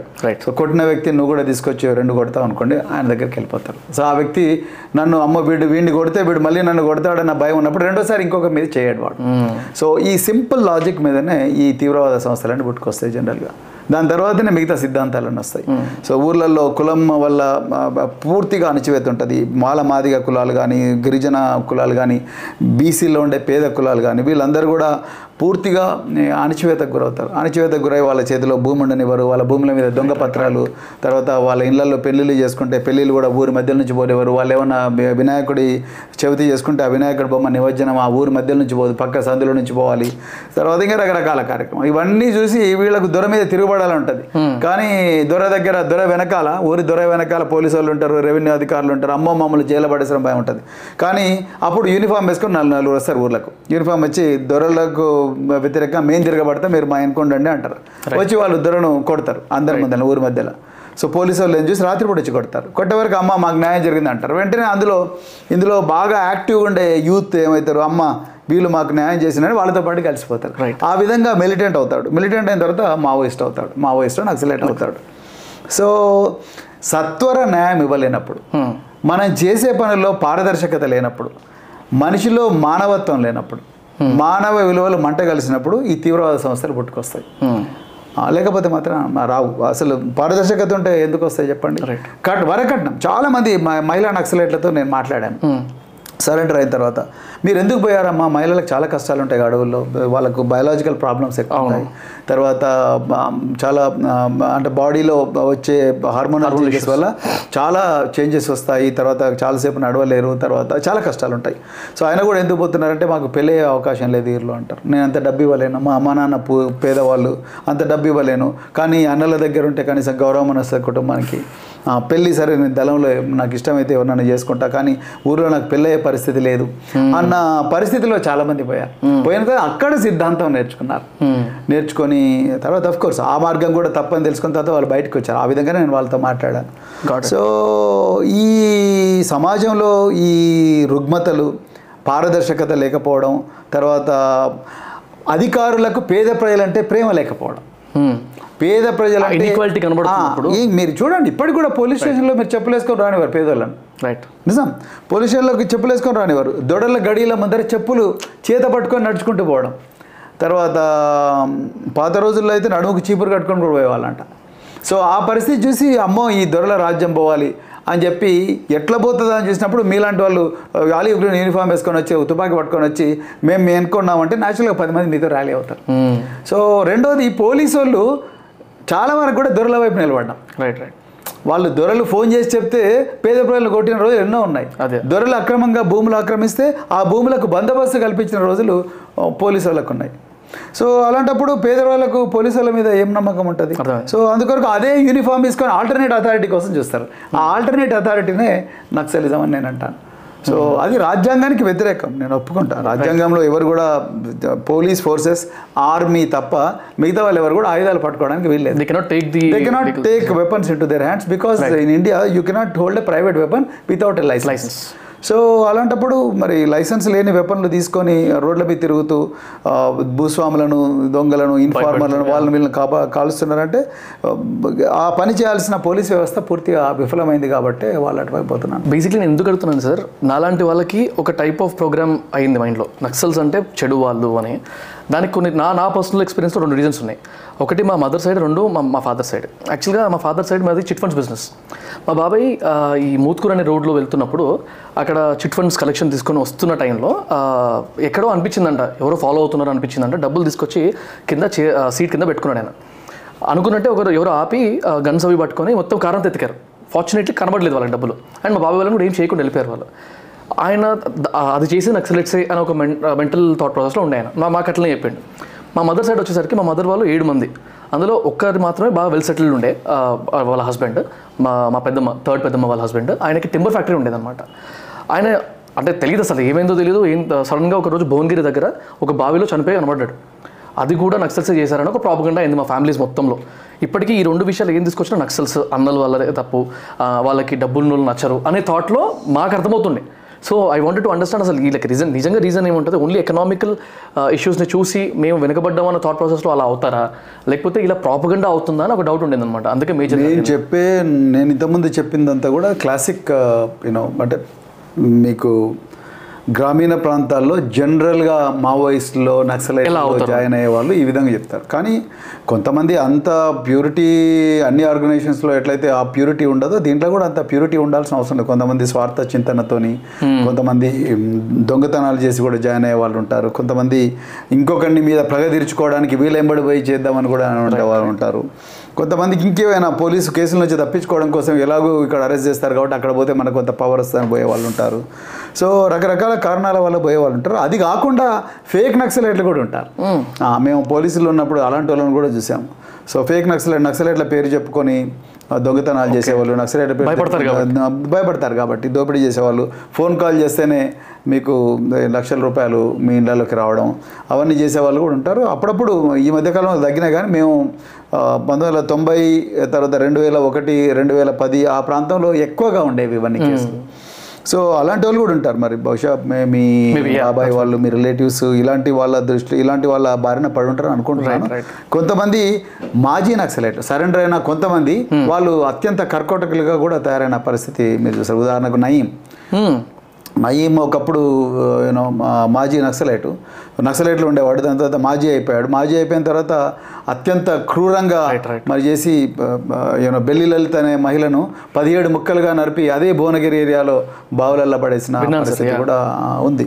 సో అంటే కోట్ల ఆస్తులు కూడా కోట్ల ఆస్తులు కూడా సంపాదించుకున్నారు. సో నక్సలైట్లలో అందరూ మంచిగా ఉంటారు. ఇలాంటి వాళ్ళు కూడా గద్దర్ లాంటి వాళ్ళు ఉంటారు ఒకవైపు నయం వాళ్ళు లాంటి కూడా ఉంటారు. సో అందుకొరకు ఏది కూడా జనరలైజ్ చేయలేం. రైట్ రైట్ ఇప్పుడు మీరు సరెండర్ అనే ఒక టాపిక్ తీసుకొచ్చారు కాబట్టి నేను మిమ్మల్ని పర్సనల్ అడదాం అనుకున్నది. వెన్ యువర్ ఎస్పీ అనుకుంటే. ఆ టైంలో ఉన్నప్పుడు నక్సల్స్ ఉన్న ఏరియాకి అంత ధైర్యం ఎలా వెళ్ళగలిగారు? పన్నెండు పద్నాలుగు మంది సబ్జెక్టు కరెక్షన్ అంతమంది సరెండర్ అవుతూ విత్ వెపన్స్ కూడా కొంతమంది సరెండర్ అయ్యారు. వంద మంది అయ్యారు. బా. వంద మంది వెపన్స్ ఆ స్టోరీ ఆ ఆర్టికల్ చదివేటప్పుడు నాకే గూస్ బంప్స్ వచ్చాయి. ఇలాంటి పర్సన్ అంటే ఎంత ధైర్యం ఎలా వచ్చింది అంత అలా వెళ్ళడానికి? సినిమాలో చూస్తాం ఇట్లాంటివన్నీ. బట్ నక్సల్స్ నక్సల్స్కి పోలీస్ వాళ్ళు అంటేనే కాలుతుంది అనేది వింటా నేను. అలాంటిది how could you dare that sir అంటే అది ఒక ఒక మార్పు తీసుకురావాలనే బలమైన కోరిక. అందరూ ఫైరింగ్ చేస్తే మనం కూడా ఫైరింగ్ చేయాలని కాదు. అందరూ ఎన్కౌ ఎన్కౌంటర్లు తర్వాత exchanges of fires exchanges of fire తర్వాత ఇవన్నీ అంటే ఎదురు కాల్పుల సంఘటనలు లేకపోతే మందు పాటర్లు ఇవన్నీ కూడా very traditional way of solving a problem right right so మనం అవుట్ ఆఫ్ బాక్స్ ఆలోచించి కొత్తదనంగా మనం ఏమైనా చేయగలమా? దీనికి రిస్క్ ఉంటుంది. డెఫినెట్గా వాళ్ళు నన్ను చంపే అవకాశం ఉంటుంది. నా తల మొండెం వేరు చేసి తలను మా ఇంటికి పార్సల్ చేసి పంపించే అవకాశం కూడా ఉంటుంది. అవి నన్ను చేసినారు సో అవన్నీ కూడా చేస్తున్నారు నేను ఎస్పీ ఉన్నప్పుడే అవన్నీ చేస్తున్నారు వాళ్ళు. సో ఆయన కూడా నేను డేర్ చేసేయాలని ఎందుకోసం అంటే అక్కడ ఉండే వాళ్ళు కూడా పేదవాళ్ళే. నేను ఏ సమాజం నుంచి వచ్చినా అవతల వాళ్ళు కూడా అదే సమాజం నుంచి వచ్చిన వాళ్ళు. నేను చాలాసార్లు వాళ్ళతో మాట్లాడిన. ఏదో సడన్గా అయిపోయింది చెప్పినట్టుగా. అమాయకంగా నేను వాళ్ళ దగ్గర పోలేదు. లక్కీగా అప్పటికే సెల్ ఫోన్ టెక్నాలజీ అందుబాటులో వచ్చింది కాబట్టి వాళ్ళకి కొన్ని సెల్ ఫోన్లు పంపించి అప్పటి సెల్ ఫోన్లు మనం ఇప్పుడు దొరికినంత విరివిగా దొరికేవి కాదు. అప్పుడు ఆండ్రాయిడ్ అవన్నీ ఉండేవి కాదు. Nokia double one double zero Nokia double six double zero తర్వాత ఎరిక్సన్ సామ్సంగ్ అప్పుడే కొత్తగా వచ్చాయి. So GSM phones GSM phones వాళ్ళ దగ్గర పంపించి వాళ్ళతో రెగ్యులర్గా నేను రాత్రిపూట కన్వర్జేషన్ తర్వాత వాళ్ళ మనసు మార్చడానికి ప్రయత్నం చేసి తర్వాత చాలా జాగ్రత్తలు తీసుకొని వాళ్ళు జాగ్రత్తలు తీసుకున్నారు నేను జాగ్రత్తలు తీసుకున్నాను మా తుపాకులు భూమి మీద మేము పెట్టిపోయాం వాళ్ళ తుపాకులు వాళ్ళ భూమి మీద పెట్టి మధ్యవర్తులు చెక్ చేసి దాని తర్వాతనే మేమందరం ఒక గుట్ట మీద కూర్చొని మాట్లాడుకొని ఇవన్నీ చేసి అట్లా నాలుగైదు సార్లు కలిసి అప్పుడు వాళ్ళందరినీ ఒక ఎయిర్ కండిషన్డ్ బస్సులో ఓల్వో బస్సులో వాళ్ళందరినీ కూడా తీసుకొచ్చి ముఖ్యమంత్రి చంద్రబాబు నాయుడు గారి దగ్గర తర్వాత రాజశేఖర రెడ్డి గారి దగ్గర ఇద్దరి దగ్గర కూడా సరెండర్ చేశారు ఇప్పుడు వాళ్ళందరూ మంచి వాళ్ళందరూ చాలా హ్యాపీగా వాళ్ళందరూ వైన్ షాప్స్ పెట్టుకున్నారు. రియల్ ఎస్టేట్ ఏజెంట్లు అయినారు కొంతమంది. కొంతమంది చెడు వ్యసనాలకు దగ్గర చనిపోయారు కొంతమంది. కొంతమంది మంచి వ్యవసాయదారులు ఉన్నారు. చాలామంది చాలా బాబత్ కొంతమంది లీడర్లు అయ్యారు. సో కొంతమంది ఎంపీటీసీలు జెడ్పీటీసీలు కూడా అయ్యారు. సో వాళ్ళందరూ కూడా మంచిగా బతుకుతున్నారు. ఫ్యామిలీస్ ఉన్నారు వాళ్ళ పిల్లలు కూడా. కొంతమంది షోరూమ్లు పెట్టుకున్నారు ట్రాక్టర్ షోరూమ్లు నైస్ చాలా బాగా బతుకుతున్నారు వాళ్ళందరూ చిన్న ఆఫ్ టాపిక్ క్వశ్చన్ సార్ ఇప్పుడు ఇట్లాంటి దీన్ని ప్రాజెక్ట్స్ అంటారా? ఇప్పుడు ఎగ్జాంపుల్ వీళ్ళని మార్చడం అనేది ఒక ఒక ప్రాజెక్ట్స్ ఆర్ ఎనీథింగ్ అలా అనుకుంటే ఇవన్నీ మీ స్టేజ్ నుంచి స్టార్ట్ అవుతాయా? లేకపోతే పైనుంచి వచ్చి ఆ, జనరల్గా ఎస్పీలు రెండు విధాలుగా జరుగుతాయి. ఒక్కోసారి పైనుంచి ఇన్స్ట్రక్షన్స్ వస్తాయి. ఒక్కోసారి ఆ, కొంత అవుట్ ఆఫ్ బాక్స్ ఆలోచించే ఎస్పీలు అవుట్ ఆఫ్ బాక్స్ ట్రెడిషనల్ కాకుండా కొంచెం అన్కన్వెన్షనల్గా ఎందుకు ఇంత సంప్రదాయబద్ధంగా చేయాలి? మనం ఏమైనా కొత్త సొల్యూషన్ పాల్గొ కనుక్కోలేమా? ఒక సమస్య ప్రాపర్ గైడ్ లైన్స్ లాగా కనుక్కోలేమా? అందరూ ఇది ఇప్పుడు హిమాయత్దార్ నుంచి ఏమంటారు? సెక్రటరియట్ బిల్డింగ్ పోవాలంటే అందరూ యూజువల్గా ఏం చేస్తారు? లిబర్టీ పోయి లిబర్టీ నుంచి తెలుగు తల్లి దగ్గర పోయి అక్కడ నుంచి పోతారు. లేదు అట్లా కాకుండా ఇంకా వేరే మార్గం ఏమైనా ఉందా? అని చూసి లేకపోతే మనం అసలు అసలు అబ్బా అక్కడికి పోవాల్సిన అవసరం ఉందా? ఇక్కడ వీడియో కాన్ఫరెన్స్లో మాట్లాడొచ్చు కదా. పెట్రోల్ సేవ్ అవుతుంది తర్వాత పొల్యూషన్ తగ్గుద్దని అనుకునే వాళ్ళు వాళ్ళు అట్లా కూడా ఆలోచిస్తారు. సో ఆ విధంగా ఒక్కొక్కరు ఒక్కలాగా ఆలోచిస్తారు. ఇప్పుడు మేము ఉదాహరణకు అజ్ఞాతంలో ఉన్న నక్సలైట్ల కుటుంబాల దగ్గరికి నేను రెగ్యులర్గా పోయేవాడిని. వాళ్ళ పిల్లలు అడవుల్లో ఉండి మారణ హోమం చేస్తున్నప్పటికి కూడా నేను వాళ్ళ కుటుంబాల దగ్గరకు పోయి మీరు పోయినందువల్ల మీ పిల్లలు మీ ఇంటి నుంచి పోయినందువల్ల మీకు ఊరిలో చెడ్డ పేరు వస్తున్నది. రెండు మీ అనారోగ్యాన్ని ఎవరు కూడా చూస్తలేరు. మీకు తిండి దొరుకుతుందో దొరకడం లేదో కూడా ఎవరు చూస్తలేడు మీ భూములు కూడా మరి సాగుకు నిరుపయోగ్యంగా ఉన్నాయి. మీకు ఏమన్నా మేము హెల్ప్ చేయాలని చెప్పేసి ఒక జిల్లా ఎస్పీగా నేను పోయినా. వాళ్ళ బిడ్డగా పోయినా నేను. సో వాళ్ళకు ఇల్లు రిపేర్ కావాలంటే ఇల్లు రిపేర్ చేయించడం వాళ్ళందరికీ మెడికల్ క్యాంపులు పెట్టించడం వాళ్ళకన్నీ ట్యాబ్లెట్స్ ఇవ్వడము. వాళ్ళ బిడ్డలు వాళ్ళ మధ్యలో ఉంటే ఏం చేసేవాళ్ళు? అవన్నీ కూడా మేము మా పోలీసులతో చేయించాం. రైట్ సార్ చేయించడం వల్ల అడవుల్లో ఉండే వాళ్ళు అప్పుడప్పుడు వాళ్ళ అమ్మ నాన్నకి ఏ విధంగా ఉంది అంటే అప్పుడు వాళ్ళ అమ్మలు ఎప్పుడైనా ఒకసారి కలిసినప్పుడు చెప్పడం "ఆ, నాయన ఆ రోజు పోలీస్ వాళ్ళు వచ్చి మా గురించి మంచిగా చూసుకున్నారు మాకు బట్టలు ఇచ్చిపోయారు మాకు అవి ఇచ్చిపోయారు అంటే ఎంత రాతి గుండోడైనా ఒక రెండు నిమిషాలు కరుగుతాడు. సో అట్లా కరిగి సరెండర్ అయిన వాళ్ళు చాలా మంది ఉన్నారు. సిస్టమటైజ్డ్ ఎఫర్ట్స్ ఉన్నాయి ఇక్కడ. ఒక్కసారి ప్రతిదాన్ని తుపాకీ కొట్టడంతోనే మొత్తం సాల్వ్ చేయాలని అనుకోలేదు. రైట్ సార్ సో అందుకొరకే అతి తక్కువ బ్లడ్ షెడ్ తోటి ఈ సమస్యను ఎట్లా పరిష్కరించాలి? అనేది వాళ్ళు తర్వాత బయటకు వచ్చిన తర్వాత వాళ్ళు గౌరవంగా బతకాలి. మళ్ళీ ఏదో భయపడుకుంటా బతకడం లేకపోతే రౌడీలాగా బతకడము లేకపోతే నయంలాగా బతకడము అలాంటివి కాకుండా చాలా గౌరవపూర్వకంగా గౌరవపూర్వకంగా గౌరవప్రదంగా బతకాలనేది నేను చూసాను సార్ అయితే నేను ఈ ఈ మీతో మాట్లాడేటప్పుడు టాపిక్స్ డ్రాఫ్ట్ చేసుకుంటున్నప్పుడు మా టీం దగ్గర నుంచి నాకు ఒక వీడియో లింక్ వచ్చింది సార్. అదొక టీజర్ ఒక మూవీ టీజర్ ఆ మూవీ పేరు పూర్ణ. అయితే ఆ టీజర్ చూసిన తర్వాత మూవీ కూడా కొంచెం చూసా. బేసిక్లీ ఒక అమ్మాయి లోవర్ కాస్ట్కి సంబంధించిన అమ్మాయి మౌలిక Tribal girl, tribal. Tribal girl తనకి ఒక పోలీస్ ఆఫీసర్ హెల్ప్ చేస్తూ ఆ స్వేరోజ్ అనే ఒక ఆర్గనైజేషన్ నుంచి తనని మౌంటైన్ క్లైంబింగ్ అది చేయించి లాస్ట్కి థర్టీన్ ఇయర్స్ ఏజ్లో మౌంట్ ఎవరెస్ట్ని క్లైమ్ చేసిన ఒక ఘనత ఆ పాపది.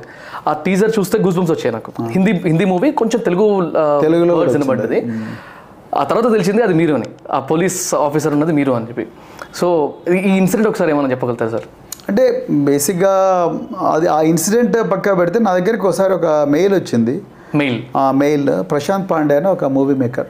Okay. So Bombay నుంచి కాల్ చేశాడు. బాంబే నుంచి కాల్ చేసి ఇట్లా మేము మొత్తం సెర్చ్ చేస్తుంటే మాకు ఒక అడ్వెంచర్ మీద ఒక సినిమా తీయాలని ఉంది సో అది వరల్డ్లో యంగెస్ట్ గర్ల్ ఎవరైనా ఎవరెస్ట్ ఎక్కున్న ఉంటే యంగెస్ట్ పర్సన్. సో అబ్బాయి ఏమో కాలిఫోర్నియాలో ఉన్నాడు. అమ్మాయి ఏమో సర్ప్రైజింగ్గా తెలంగాణలో ఉన్నది. సో అయితే ఆ అమ్మాయి మీ దగ్గర చదువుతుందని తెలిసిందని చెప్పేసి ఆయన వచ్చాడు. ప్రశాంత్ పాండే అండ్ శ్రేయ పాండే అని ఇద్దరు వచ్చారు. ఓకే. వాళ్ళు వచ్చి దాదాపు ఒక పది సార్లు వచ్చారు నా దగ్గరికి. అంటే ఇది నార్మల్ కదా భయ్ ఇందులో కొత్త ఇది మాకన్నీ కామన్ మేము రోజు చేసేదే అడ్వెంచర్ బతకడమే ఒక అడ్వెంచర్ మాకు. సో ఇది మాకు కొత్తదేం కాదంటే లేదు సార్ మీకు చాలా చిన్నగా అనిపిస్తుంది కానీ ప్రపంచానికి చాలా పెద్దది. చిన్న అమ్మాయి అగ్గిపెట్ట కోసం ఏడు కిలోమీటర్లు నడిచే కుటుంబాల నుంచి వచ్చిన అమ్మాయి. ఈరోజు ప్రపంచంలో అత్యంత ఎవరెస్ట్ శిఖరం ఎక్కడం అనేది మామూలు విషయం కాదు. ఒక్కోసారి కోట్ల రూపాయలు ఖర్చు పెట్టినా కూడా ఈ బేస్ క్యాంప్ దాకా కూడా పోలేరు జనాలు. రైట్ వీళ్ళు ఏం తిండికి లేని పిల్లలు ఇంతమంది చచ్చిపోయినా కూడా ఎవరెస్ట్ వైపు పోవడం అనేది మామూలు విషయం కాదని చెప్పేసి వాళ్ళు "అరే, ఎందుకు మీరు ఇవన్నీ క్వశ్చన్ అడుగుతారంటే మేము ఒక మూవీ తయారు చేస్తున్నాం అంటారు. Then I was also real excited అంటే ప్రభుత్వంలో ఏముంటుంది అంటే పొద్దున ఐదు గంటలకు పొద్దున పది గంటలకు పోవడం సాయంత్రం ఆరు గంటలకు రావడం దాని తర్వాత మళ్ళీ ఫైల్స్ ఇంట్లో కొన్ని సైన్ చేసుకోవడం మళ్ళీ పొద్దున పోవడం మళ్ళీ ఎప్పుడెప్పుడు సండే వస్తుందని చూడడం. సెకండ్ సాటర్డే వస్తే ఇంకా ఎగ్జైటింగ్ సెకండ్ సాటర్డే వస్తే ఇంకా హ్యాపీగా ఫీల్ అవ్వడం. అంటే ఉంటుంది తప్ప ప్రభుత్వంలో. ఇంకా అంతకన్నా గొప్పగా చేయాలని ఉండదు. ఎక్సైట్మెంట్ సో ఈ తర్వాత ఇంకా ప్రభుత్వాలు ఇంకోటి ఏముంటుందంటే మనం ఎంత చేసినా మన గురించి ఎవరు గుర్తించాడు. ఏ పేపర్ మన గురించి రాయదు. ఇవన్నీ ఈ పెయిడ్ న్యూస్ మనం చేయించలేము మనకంటూ పిఆర్ ఉండదు. ప్రభుత్వాలు పిఆర్ పెద్ద ఎంకరేజ్ కూడా చేయరు. సో మన గురించి ఒకటి పట్టుకుని మన పని మన మన గుండెకి మంచిగా అనిపిస్తే చేద్దాం లేకపోతే లేదు. చేయి పని చేసినా చేయకపోయినా జీతం అయితే పక్కా వస్తుంది. సో కార్ ఇచ్చింది గవర్నమెంట్ ఏసీ రూమ్ ఉంటుంది. ఇంకా అంతకన్నా ఏం కావాలని ఆలోచిస్తారు జనం. చాలా మంది ఇట్లా ఆలోచిస్తారు. సో అంటే నేను ఎందుకు దీనికి ఒప్పుకున్నా అంటే ఈ పిల్లలు పడ్డ కష్టం. ఈ పిల్లల తల్లిదండ్రుల వెనుకున్న ఘర్షణ ఆ స్థాయికి రావడానికి కోచ్ శేఖర్ బాబు చేసిన కృషి దాని తర్వాత వెనక ఉండే టీచర్లు వీళ్ళందరూ కూడా వీళ్ళందరికీ శ్రమ బయట ప్రపంచం తెలిస్తే బాగుంటుందని చెప్పి నేను చెప్పిన. సో దాని తర్వాత రాహుల్ బోస్ వచ్చాడు. Rahul Bose is a very good actor famous. Bollywood actor so అతను అతను ఏమన్నాడంటే doctor Praveen I will play your role అన్నారు నాకు ఒకసారి ఫ్యూజ్ సో నేను ఎక్కడ ఒక మామూలు ఐపీఎస్ ఆఫీసర్ నా రోల్ ఈయన ప్లే చేయడం ఏంటి అని చెప్పేసి ఆయన నా దగ్గరికి ఆయన కూడా పది సార్లు వచ్చాడు. Because he wanted to see me how I function నేను నా రోలే ప్లే చేయాలి కాబట్టి నేను ఎట్లా అన్నం తింటా నేను ఇంటికి ఎట్లా పోతా మా ఇంట్లో కూడా చాలాసార్లు అన్నం తిన్నాను నాతో పాటు. తర్వాత నేను మార్నింగ్ ఎక్సర్సైజ్కి ఎట్లా వెళ్తాను తర్వాత అన్నీ మొత్తం చూశాడు చూసిన తర్వాత వాళ్ళ టీం అంతా తీసుకొని వచ్చిండు. తీసుకొని వచ్చి సార్ మేము నేను ఈ స్క్రిప్ట్ తీసుకొని నేనే ప్రొడ్యూసర్ నేనే డైరెక్టర్ నేనే యాక్టర్గా మూడు నేనే ఉండి చేస్తానని చెప్పేసి చెప్పాడు. So then fortunately for the film became very good hit very nice ఇప్పటికి కూడా ఆల్ ఇంటర్నేషనల్ ఫ్లైట్స్లో ఎస్పెషల్లీ ఎయిర్ ఇండియా ఫ్లైట్స్ వీటన్నిటిలో కూడా అమెజాన్ ప్రైమ్లో ఈ మూవీ ఉంటుంది. ఆ ఇంటర్నేషనల్ ఫ్లైట్స్లో కూడా ఆ మూవీ చూసిన వాళ్ళు ఒక్కసారి నాకు ఎట్లో అట్లా కనుక్కొని మెయిల్ కూడా చేసేవారు వెరీ నైస్ ఇక్కడ డిఫరెంట్ కంట్రీస్ వచ్చాయి మెయిల్స్ టర్కీ నుంచి ఒకసారి వచ్చాయి బ్రిటన్ నుంచి వచ్చాయి. సో అట్లా చాలా చోట్ల నుంచి మెయిల్స్ అందులో ఒక సీన్ గురించి నేను రియల్ లైఫ్లో ఎలా అయిందో కనుక్కుందాం అనుకున్నాను sir. Someone in that panel will be asking you ఆ అమ్మాయి వెళ్ళి ఏదైనా ఇష్యూ అయితే ఆ అమ్మాయి బాడీ కూడా రాదు అంకల్కి అని ఒక క్వశ్చన్ పోస్ట్ అయినప్పుడు మీరు దాన్ని ఎలా డేర్ చేసి నిజంగా కష్టమైన మీరు ఎట్లయితే నక్సలైట్లను చర్చలు చేయడానికి పోయినా అది కూడా అలాంటి డెసిషన్ పొద్దున వాళ్ళిద్దరికి ఏమన్నా అయితే ఆల్మోస్ట్ పద్దెనిమిది మంది చనిపోయారు. మేము అసలు రమ్మన్నాం ఆ పిల్లల్ని ఎందుకన్నా మంచిది చిన్న పిల్లలని. కానీ వాళ్ళు రామన్నారు. ఎందుకు రామన్నారంటే మీరు ఎంతమంది ఫస్ట్ క్వశ్చన్ మనం ఇంటర్వ్యూ స్టార్ట్ చేసిన ఫస్ట్ క్వశ్చన్ అన్నారు సార్. రిజర్వేషన్స్ వల్ల ఎఫిషియన్సీ తగ్గిపోతుంది. రైట్ రైట్ అన్న భావన అంటే మమ్మల్ని చాలా నెగిటివ్గా స్టీరియో టైప్ చేశారు. స్టీరియో టైప్ అంటే మేము ఇంతే మేము దీనికే పనికి వస్తాం చీపురు పట్టుకొని ఊడవడానికే పనికి వస్తాం లేకపోతే అడవుల్లో జంతువులను మేపడానికే పనికి వస్తాం లేకపోతే ఏదో పది మంది చనిపోతే ఆ శవాన్ని మోయడానికే పనికి వస్తాం లేకపోతే బొందలు తోవడానికే పనికి వస్తాం అన్న భావన తరతరాలుగా చొప్పించబడ్డ ఈ పరిస్థితి నుండి మేము కూడా ఇది చేయగలం. మీ తెన్జింగ్ నార్కే తెన్జింగ్ నార్గే లేకపోతే ఎడ్మండ్ హిల్లరీ మాత్రమే కాదు మేము కూడా చేయగలం ఈ పని అని ఆ పిల్లలు ప్రూవ్ చేయాలనుకున్నారు. చాలా చిన్న ఏజ్లో వాళ్ళకి రియలైజేషన్ రావడం చాలా గ్రేట్ సో ఆ విధంగా వాళ్ళకున్నప్పుడు నేను వాళ్ళ గుండెలో ఆ కసి ఉన్నప్పుడు ఒక ఆఫీసర్గా. నేను వాళ్ళకి ఎంత డబ్బు కావాలంటే అంత డబ్బు తీసుకురావాలి కానీ వాళ్ళ ఆ ఉత్సాహం మీద నీళ్ళు చల్లకూడదు అనుకున్నాను నేను. నాకు తెలుసు దాంట్లో రిస్క్ ఉంది. అంటే ఎవరెస్ట్లో ఇప్పటికీ నాలుగు వందల యాభై మంది ఐదు వందల శవాలు అట్లనే ఎవరెస్ట్లో ఉన్నాయి. ఎవరెస్ట్ ఇంత రాలేదు శవాల వైపు. ఎవరెస్ట్ ఒక శవం ఒక వ్యక్తి చనిపోతే ఆ శవాన్ని మళ్ళీ తీసుకురాలేము ఇట్స్ నాట్ పాసిబుల్ వాళ్ళు సరిపోతే తీసుకురానికి వెళ్తాం మనం? అది ఎగ్జాక్ట్లీ అంటే అసలు పోవడం అనేది ఇంపాసిబుల్ రైట్ సార్ రెండోది మీరు మే జూన్లోనే ఎవరెస్ట్ మీదకి పోగలరు. మళ్ళీ తర్వాత పది నెలలు ఎవరెస్ట్ మీదకి ఎవరు పోలేరు. రైట్ సో అలాంటి పరిస్థితిలో మరి శవాలు కూడా దొరకని పరిస్థితిలో ఈ పిల్లల్ని ఏం చేస్తారంటే మరి ఎక్స్ప్లోరేషన్ అంటే అలాగే ఉంటుంది. సో నేను వాళ్ళ తల్లిదండ్రులు పిలిపించి అందరికి చెప్పాను. సో మరి ఈ విధంగా ఉంటుందంటే వాళ్ళు సార్ మీ వాళ్ళు నా పిల్లలు కాదు మీ పిల్లలు. మీరు ఏం చేసినా మంచిది అన్నారు. నాకు కూడా తెలుసు. మీ పిల్లల్ని అయితే పంపిస్తావా? నీ సొంత పిల్లలతో పంపిస్తావా? వాళ్ళు పేదవాళ్ళ పిల్లలు కూడా పంపిస్తున్నావు. నీ ఈగోని సాటిస్ఫై చేసుకోవడానికి చేస్తున్నావు. నా ఈగో ఏమున్నది ఇలా? నేను ఒక వ్యవస్థ మీద జరిగిన ఒక మానసిక దాడిని ఒక అణచివేతను నేను డిస్ప్రూవ్ చేయాలని చూస్తున్నా. రైట్ వాళ్ళు విల్లింగ్ ఉన్నారు పిల్లలు. వాళ్ళకు కూడా ఉత్సాహం ఉంది. అన్ని జాగ్రత్తలు తీసుకున్నాము. తో అందుకొరకు నేను ప్రభుత్వానికి లెటర్ రాసి అరవై ఎనిమిది లక్షలు కొట్లాడి కొట్లాడి తీసుకొచ్చాము.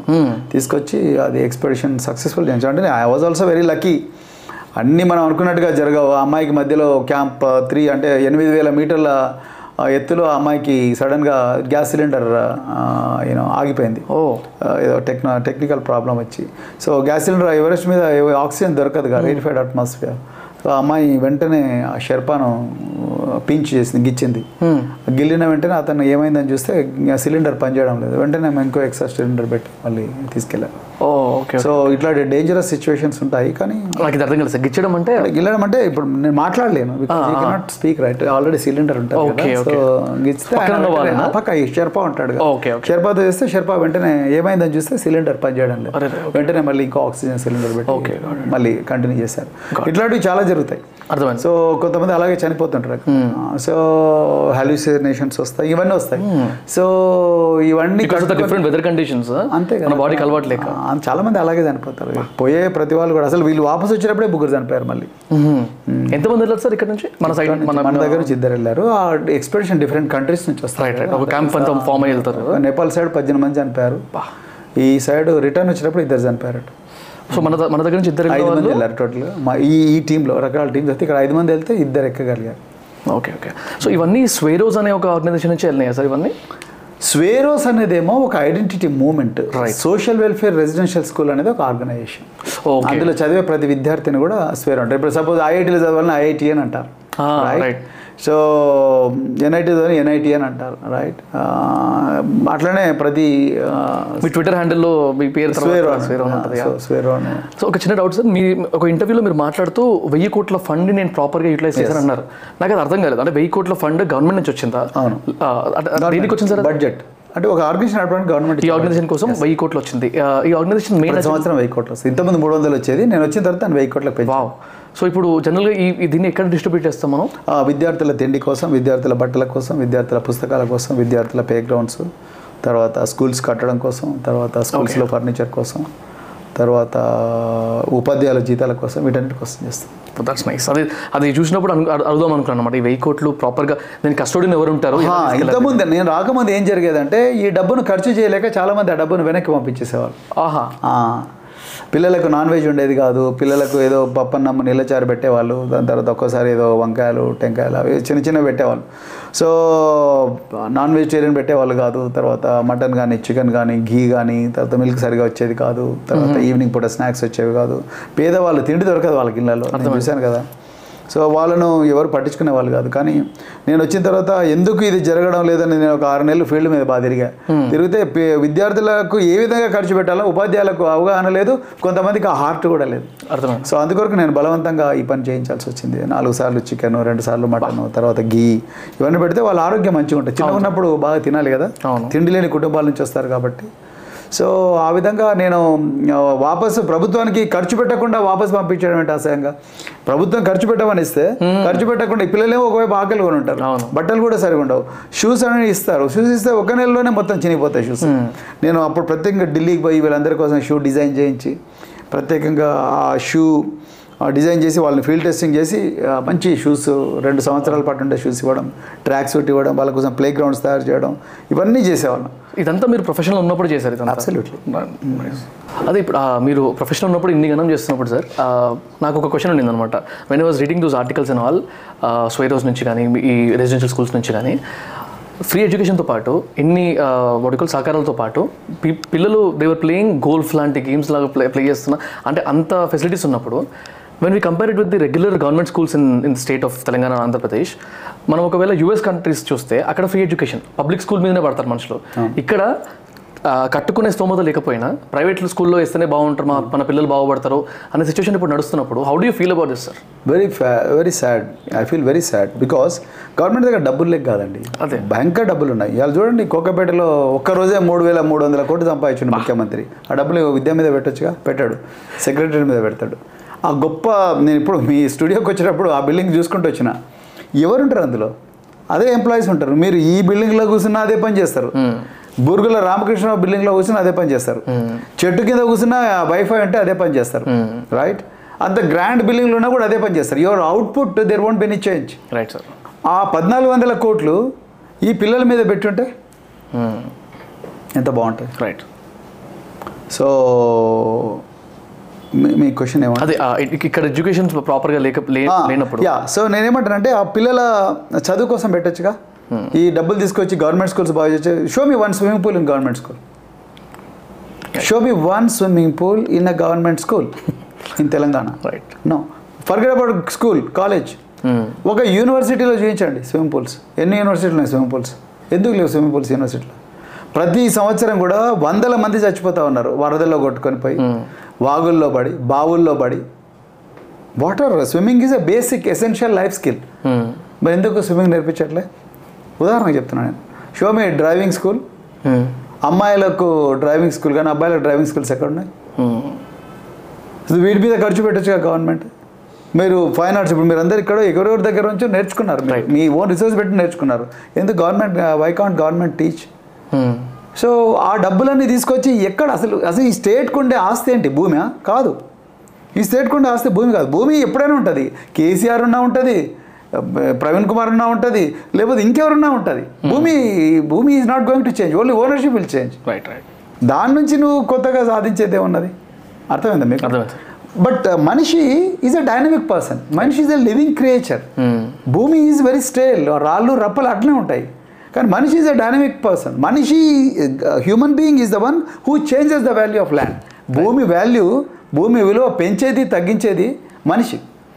ఆ మనిషి మీద ఫోకస్ చేయకుండా భూమి మీద ఫోకస్ చేస్తే ఏమొస్తుందండి? అర్థమైంది. సో ఇప్పుడు విద్యార్థుల మీద ఫోకస్ చేయకుండా అరవై ఒక్క లక్షల డెబ్బై ఐదు వేల మంది విద్యార్థులు అంటే అరవై రెండు లక్షల మంది విద్యార్థులు ఉన్నారు ఇక్కడ తెలంగాణలో. దాదాపు పది ఏడు నుంచి ఎనిమిది లక్షల మంది హయ్యర్ ఎడ్యుకేషన్లో ఉన్నారు విద్యార్థులు. దాదాపు అంటే డెబ్బై నుంచి ఎనభై లక్షల మంది విద్యార్థులు ఉన్నారు ఈ రాష్ట్రంలో. కేజీ నుంచి పీజీ వరకు తీసుకుంటే.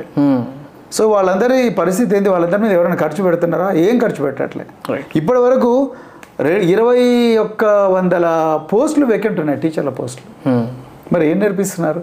నేను ఏమంటున్నా అంటే ఆ డబ్బును విద్యా వ్యవస్థ మీద పెడితే బాగుంటుంది పాలకులు అది బెటర్ ఇన్వెస్ట్మెంట్ అవుతుంది.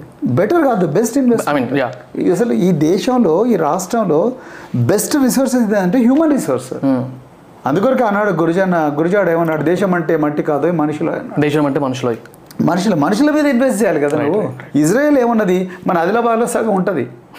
బట్ ఎందుకు మన తెలంగాణ ఇండియా కన్నా ఎందుకు పవర్ఫుల్ అయింది ఇజ్రాయెల్? ఎందుకు అంత పవర్ఫుల్ అయింది? ఎందుకు పవర్ఫుల్ అయింది అంటే because they invested on human beings వాళ్ళ ఎడ్యుకేషన్ మీద వాళ్ళ హెల్త్ మీద వాళ్ళకు ఉండే ఇన్ఫ్రాస్ట్రక్చర్ మీద వాళ్ళ బళ్ళ మీద వాటి మీద పెట్టారు. మనం దేని మీద పెడుతున్నాం? ఇప్పుడు యాద దేవుడి మీద నమ్మకం ఉండాల్సిందే. దేవుడి గుడి కట్టుకోవాల్సిందే. నీకు బాగా డబ్బు ఉన్నప్పుడు కట్టుకో కదా. తీసుకుపోయి లోన్ తీసుకొచ్చి యాదాద్రి మీద ఖర్చు పెట్టడం అదే ఒక యూనో ఉస్మానియా మీద పెట్టొచ్చుగా? అది కూడా అక్కడే కదా. గుడి నిజమైన దేవుడికి ఏం కావాలి? మనుషులందరూ సమానం మనుషులందరూ బాగుండాలని దేవుడు ఏ దేవుడైనా if you believe in God for a while right so అలాంటప్పుడు స్కూళ్ళ కన్నా బళ్ళ కన్నా మించిన గుళ్ళే ఉంటాయండి. వాటి మీద ఖర్చు పెట్టాలంటాను కానీ ఇక్కడ పాలకులు వాటి మీద పెట్టడం లేదు. అదే నా బాధ.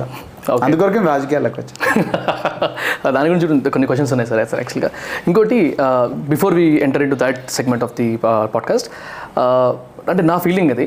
నేను చాలా మందిని అడిగిన వాళ్ళని కూడా అట్లనే అంటారు అనమాట why are police men visible in a different way అంటే why are the visible a bit tough physically and mentally is it because అంటే వాళ్ళు ఏమైనా డిఫరెంట్ ట్రైనింగ్ ఏమైనా ఉంటుందా? లేకపోతే వాళ్ళ ఫిజికల్ ట్రైనింగ్ వల్ల వాళ్ళు అంత స్ట్రాంగ్ మెంటాలిటీ ఆస్పెక్ట్లో కానీ డెసిషన్ మేకింగ్ ఆస్పెక్ట్లో కానీ ఉంటారా? అనేది ఒక క్వశ్చన్ ఎప్పటి నుంచి ఉండిందనమాట చూడగానే గుర్తుపట్టవచ్చు even if they're not there in their uniforms physical appearance వల్ల and the way they talk ఆ ఫర్మ్ ఉండడం కానీ ఆ స్ట్రాంగ్గా ఉండడం కానీ అంటే అది నా మైండ్లో ఉండేది. సో ఎలాంటి ట్రైనింగ్స్ ఉంటాయి సార్? ఇట్లా ఈ పోలీస్ మ్యాన్కు బేసిక్గా ట్రైనింగ్లో ఏంటంటే అది తెలిసి చెప్పి చేస్తారా చెప్పకుండా చేస్తారా తెలియదు కానీ పోలీస్ మెన్ కానీ ఆర్మీ పర్సన్స్ కానీ పోలీస్ యూనిఫామ్లో ఉండే ప్రతి ఆఫీసర్ను కూడా ట్రైనర్స్ రా మెటీరియల్ అయితే మీరు ఎట్లయితే రాటాక్ అంటున్నారో రా మెటీరియల్ వెళ్తారు. రా మెటీరియల్ ఏముంటుంది? చాయ్ తాగి మామ అక్కడ పోయి హోటల్లో చాయ్ తాగుదాం లేకపోతే వైన్ షాప్లో బీర్ తాగుదాం. అంటే చిల్లింగ్ అవుట్ బేసిక్గా యూత్ కుండే హ్యాబిట్స్ చెప్తున్నాను.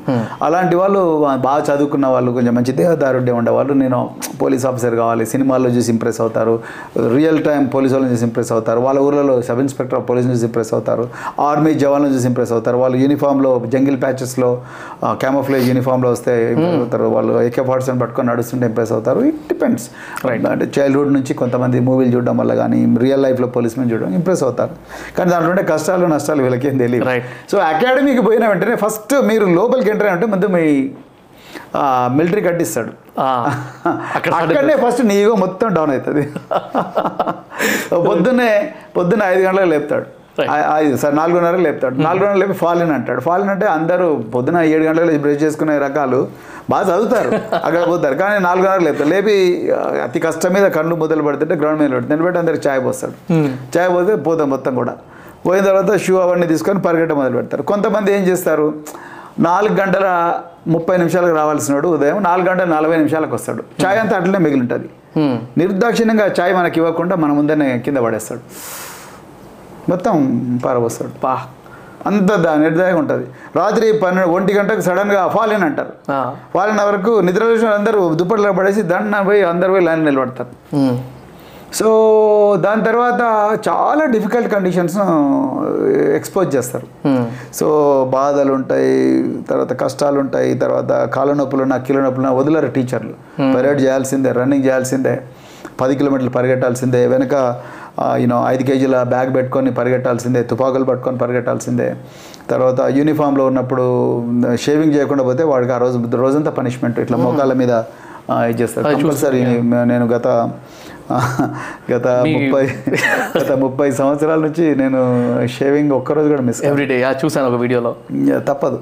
సో అంటే అట్లా it's part of your body like you know చెప్పుల మీద పోవడం అంటూ ఉండదు చెప్పుల మీద స్లిప్పర్ల మీద బయటికి వెళ్ళడం అంటూ ఉండదు. కొన్ని మెస్సుల్లో అంటే police officers mess army officer మెస్లో అయితే షూ లేకపోతే రానివాడు రానివాడు టీ షర్ట్ వేసుకొని కూడా రానివాడు షర్ట్ ప్యాంట్ వేసుకొనే పోవాలి.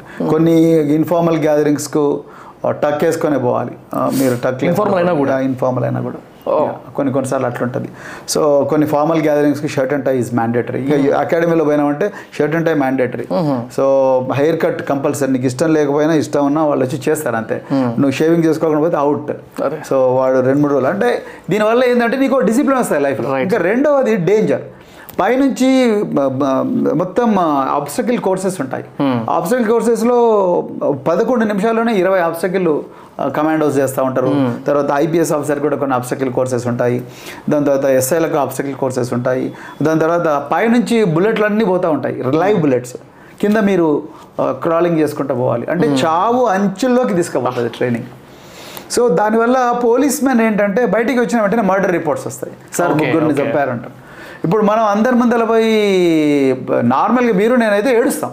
లేకపోతే పారిపోతాం. జ్వరం వస్తుంది ఆ రోజు. రైట్ రైట్ రైట్ సో కానీ అదే శవాలను మోసుకుంటూ పోవాలి. మర్డర్ అయిన శవాలను వాళ్ళు కోయాలి ఎక్కడ కత్తి పెట్టి కోసారు అంటే వినడం బాగుండదు మీ ప్రేక్షకులు Right, కానీ. వాట్ ట్రైంగ్ టు సే ఇవన్నీ అట్లనే సెక్సువల్ అసాల్ట్ కేసులు వస్తాయి. దాని తర్వాత దొంగతనాల కేసులు వస్తాయి. సో అక్కడ ఉన్న బాధితులందరూ ఏడుస్తూ ఉంటారు. నువ్వు పోలీస్ ఆఫీసర్ ఉండి వాళ్ళతో కూడా ఏడుస్తే so. Exactly your you should give hope right sir like father ఇప్పుడు ఇంట్లో ఒక అమ్మాయి చనిపోవడం లేకపోతే అబ్బాయి చనిపోవడం అంటే జనరల్గా పేరెంట్స్ ఎక్కువగా అంటే ఏమైనా ప్రమాదమైనా పేరెంట్స్ కొంచెం ఎల్డర్స్ అయితే వాళ్ళు ధైర్యంగా ఉంటారు. రైట్ చిన్నపిల్లలు సిబ్లింగ్స్ అయితే ఏడుస్తారు. అవును. Elders okay TK calm down calm down calm down we'll handle it అంటారు. సో ఆ పోలీస్ మెన్కు ఆ పోలీస్ మెన్ కానీ ఆర్మీ ఆఫీసర్ కానీ వీళ్ళకి ఆ టఫ్ సిచ్యువేషన్స్ అవి చాలా తెలివిగా అలవాటు చేస్తారు ట్రైనర్స్. ఇప్పుడు మనము ఆర్మీ దాంట్లో చూస్తాం కదా సార్. కొన్ని వీడియోస్ చూపిస్తారు కొన్ని డాక్యుమెంటరీస్ చూపిస్తారు కొన్ని ఫ్యాక్చువల్ ఇన్ఫర్మేషన్ చూపిస్తుంటారు. అట్లా ఇక్కడ పోలీస్ దాంట్లో కూడా ఉంటాయి సార్? అట్లే ఉంటుంది. ఇప్పుడు ఇప్పుడున్న పోలీసులు అంతా కూడా హైలీ మిలిటరైజ్డ్ పోలీసులు వేరియస్ రీజన్స్ సో పోలీసు వాళ్ళకి కూడా అంతే టఫ్ ఉంటుంది. ఇంకా పోలీసు వాళ్ళ ఆర్మీకి ఎనిమి ఎవరో తెలుస్తుంది. పోలీసు వాళ్ళకి ఎనిమి ఎవరో తెలియదు. Internal security is much more difficult so అంతర్గత భద్రత అనేది ఎప్పుడు ఎవరు మానవ బాంబుగా మారుతారో తెలియదు ఎప్పుడు ఎవరు దొంగతనం చేస్తారు ఎవరు ఎప్పుడు ఎవరు ఒక కార్ తీసుకొచ్చి వెంటనే పది మంది మీదకి తీసుకుపోతారో తెలియదు. ఆర్మీలో అట్లీస్ట్ నీకు ఒక ఇండియా పాకిస్తాన్ బార్డర్ ఉంది. ఇండియా నేపాల్ బార్డర్ ఉంది. ఇండియా చైనా బార్డర్ ఉంది. సో ఏ బార్డర్ నుంచి మనకి ఏం వస్తాయని తెలుస్తుంది. And you are always at the borders right right police వాళ్ళకి అట్లా ఉండదు. నువ్వు పై- ఇక్కడ ఉంటావు కిందే బాంబు పడుతుంది అవును సార్. సో ఆ విధమైన పరిస్థితి ఉంటుంది కాబట్టి పోలీస్ వాళ్ళ జాబ్ అందుకొరకే పోలీస్ వాళ్ళకు తొందరగా బీపీ షుగరు ఇవన్నీ కూడా ఫిఫ్టీ ప్లస్ వచ్చిన వెంటనే చాలా మందికి వస్తాయి. దాని స్లీప్లెస్ నైట్స్ ఉంటాయి. ఆర్మీ వాళ్ళకి స్ట్రెస్ఫుల్ లైఫ్ స్ట్రెస్ఫుల్ లైఫ్ ఉంటుంది. మీరు ఏడు గంటకైనా మీకు ఫోన్ చేయొచ్చు. ఆర్మీ వాళ్ళకి ఆ పరిస్థితి ఉండదు. యుద్ధం జరుగుతున్న సమయంలో తప్ప. సో పోలీసు వాళ్ళందరికీ చాలా స్ట్రెస్ ఉంటుంది. ఒక్కోసారి పది రోజులు ఇరవై రోజులు ఊరు బయట ఉండాల్సి వస్తుంది ఇంటి బయట ఉండాల్సి వస్తుంది. తర్వాత ఎక్కడెక్కడో తిండి తినాల్సి వస్తుంది. ఒక్కోసారి యూనిఫామ్ లేకుండా పనిచేయాలి ఒకసారి యూనిఫామ్ వేసుకొని పనిచేయాలి సో చాలా కష్టాలు ఉంటాయి. సో అందుకొరకే మీరు పోలీసు వాళ్ళ నేచర్ వాళ్ళు మాట్లాడే మాటలు కానీ చాలా టఫ్ ట్రాఫిక్ కాప్స్ తర్వాత పోలీస్ స్టేషన్లో ఉండే కాప్స్ వాళ్ళు మాట్లాడే విధానం అదంతా కూడా కొంచెం టఫ్గా ఉంటుంది. అట్లనే వాళ్ళు ఏమైనా ఇబ్బంది పెట్టాలని కాదు కానీ. అట్లనే అందరు మంచిగా ఉంటారని కూడా నేను చెప్పట్లేదు. కొంతమంది చాలా రఫ్గా కూడా బిహేవ్ చేస్తారు. ఆ సొసైటీ ఇచ్చిన అథారిటీ చట్టం ఇచ్చిన అథారిటీని మిస్యూజ్ చేసే వాళ్ళు కూడా రైట్ రైట్ అట్లాంటి వాళ్ళు కూడా చాలా మంది కనిపిస్తారు. కొంతమంది పోలీసు వాళ్ళు సినిమాలను చూసి ఇన్ఫ్లుయెన్స్ అయిన వాళ్ళు ఉంటారు. అందరు కూడా యూనో ఏమంటారు సల్మాన్ ఖాన్ లాగా యూనో దబంగ్ సినిమాలో లేకపోతే మ- చుల్బుల్ పాండే. దబంగ్ సినిమాలో లేదా హీరో లాగా కొట్టుకుంటా కొట్టుకుంటా తిట్టుకో అట్లా కూడా కొంతమంది ఇన్ఫ్లుయెన్స్ అవుతారు. బట్ జనరల్గా పోలీసు వాళ్ళు కూడా సాఫ్ట్గా ఉంటే ఆ- హోప్ అనేది expected to be like that so they live up to that expect right right society అట్లా ఎక్స్పెక్ట్ చేస్తుంది కాబట్టి వీళ్ళు అట్లా బిహేవ్ చేస్తారు. రైట్ సార్ ఇంకోటి నాకు ఒక పర్సనల్ క్వశ్చన్ ఉండింది. జనరలైజ్ క్వశ్చన్ కానీ కనెక్టెడ్ టు యువర్ ప్రొఫెషన్ అనమాట అండ్ మీరు ఇంకొంచెం సింక్ అవుతారు ఇక్కడ. సో మీరు ఐపీఎస్ ఎడ్యుకేషన్ అంతా కంప్లీట్ చేసుకొని పోలీస్ మ్యాన్గా మీ ప్రొఫెషన్ చేస్తూ మధ్యలో స్టడీ లీవ్ తీసుకొని you been to Harvard University public administration if I'm not wrong so అది కంప్లీట్ చేసుకొని వచ్చి now you're into politics volunteer retirement ఇంకా సిక్స్ అండ్ హాఫ్ ఇయర్స్ ఉండగా మీరు తీసుకున్నారు. యా సో నా question ఏముండిందంటే when you're so much educated and you're into that kind of an authoritative position మీ పైన politicians కానివ్వండి లేకపోతే లీడర్స్ కానివ్వండి who are less educated or maybe majority of the times uneducated అలాంటి వాళ్ళు మీకు ప్రెషర్ తీసుకొస్తున్నప్పుడు మీ work ఫ్లోలో మధ్యలో వస్తున్నప్పుడు మీకు ఎలా ఉంటుంది? అసలు మీలాంటి వాళ్ళకి ఎలా ఉంటుంది ఫస్ట్ ఫస్ట్ ఆఫ్ ఆల్ నాకు ఎందుకో మరి అంత పెద్ద ప్రెజర్స్ ఎక్కడి నుంచి రాలేదు. ఓకే అంటే ప్రెజర్ పెట్టేవాడు కూడా ఏం చేస్తాడంటే ఎవరైతే లొంగుతారో వాళ్ళకే ప్రెజర్ పెడతారు.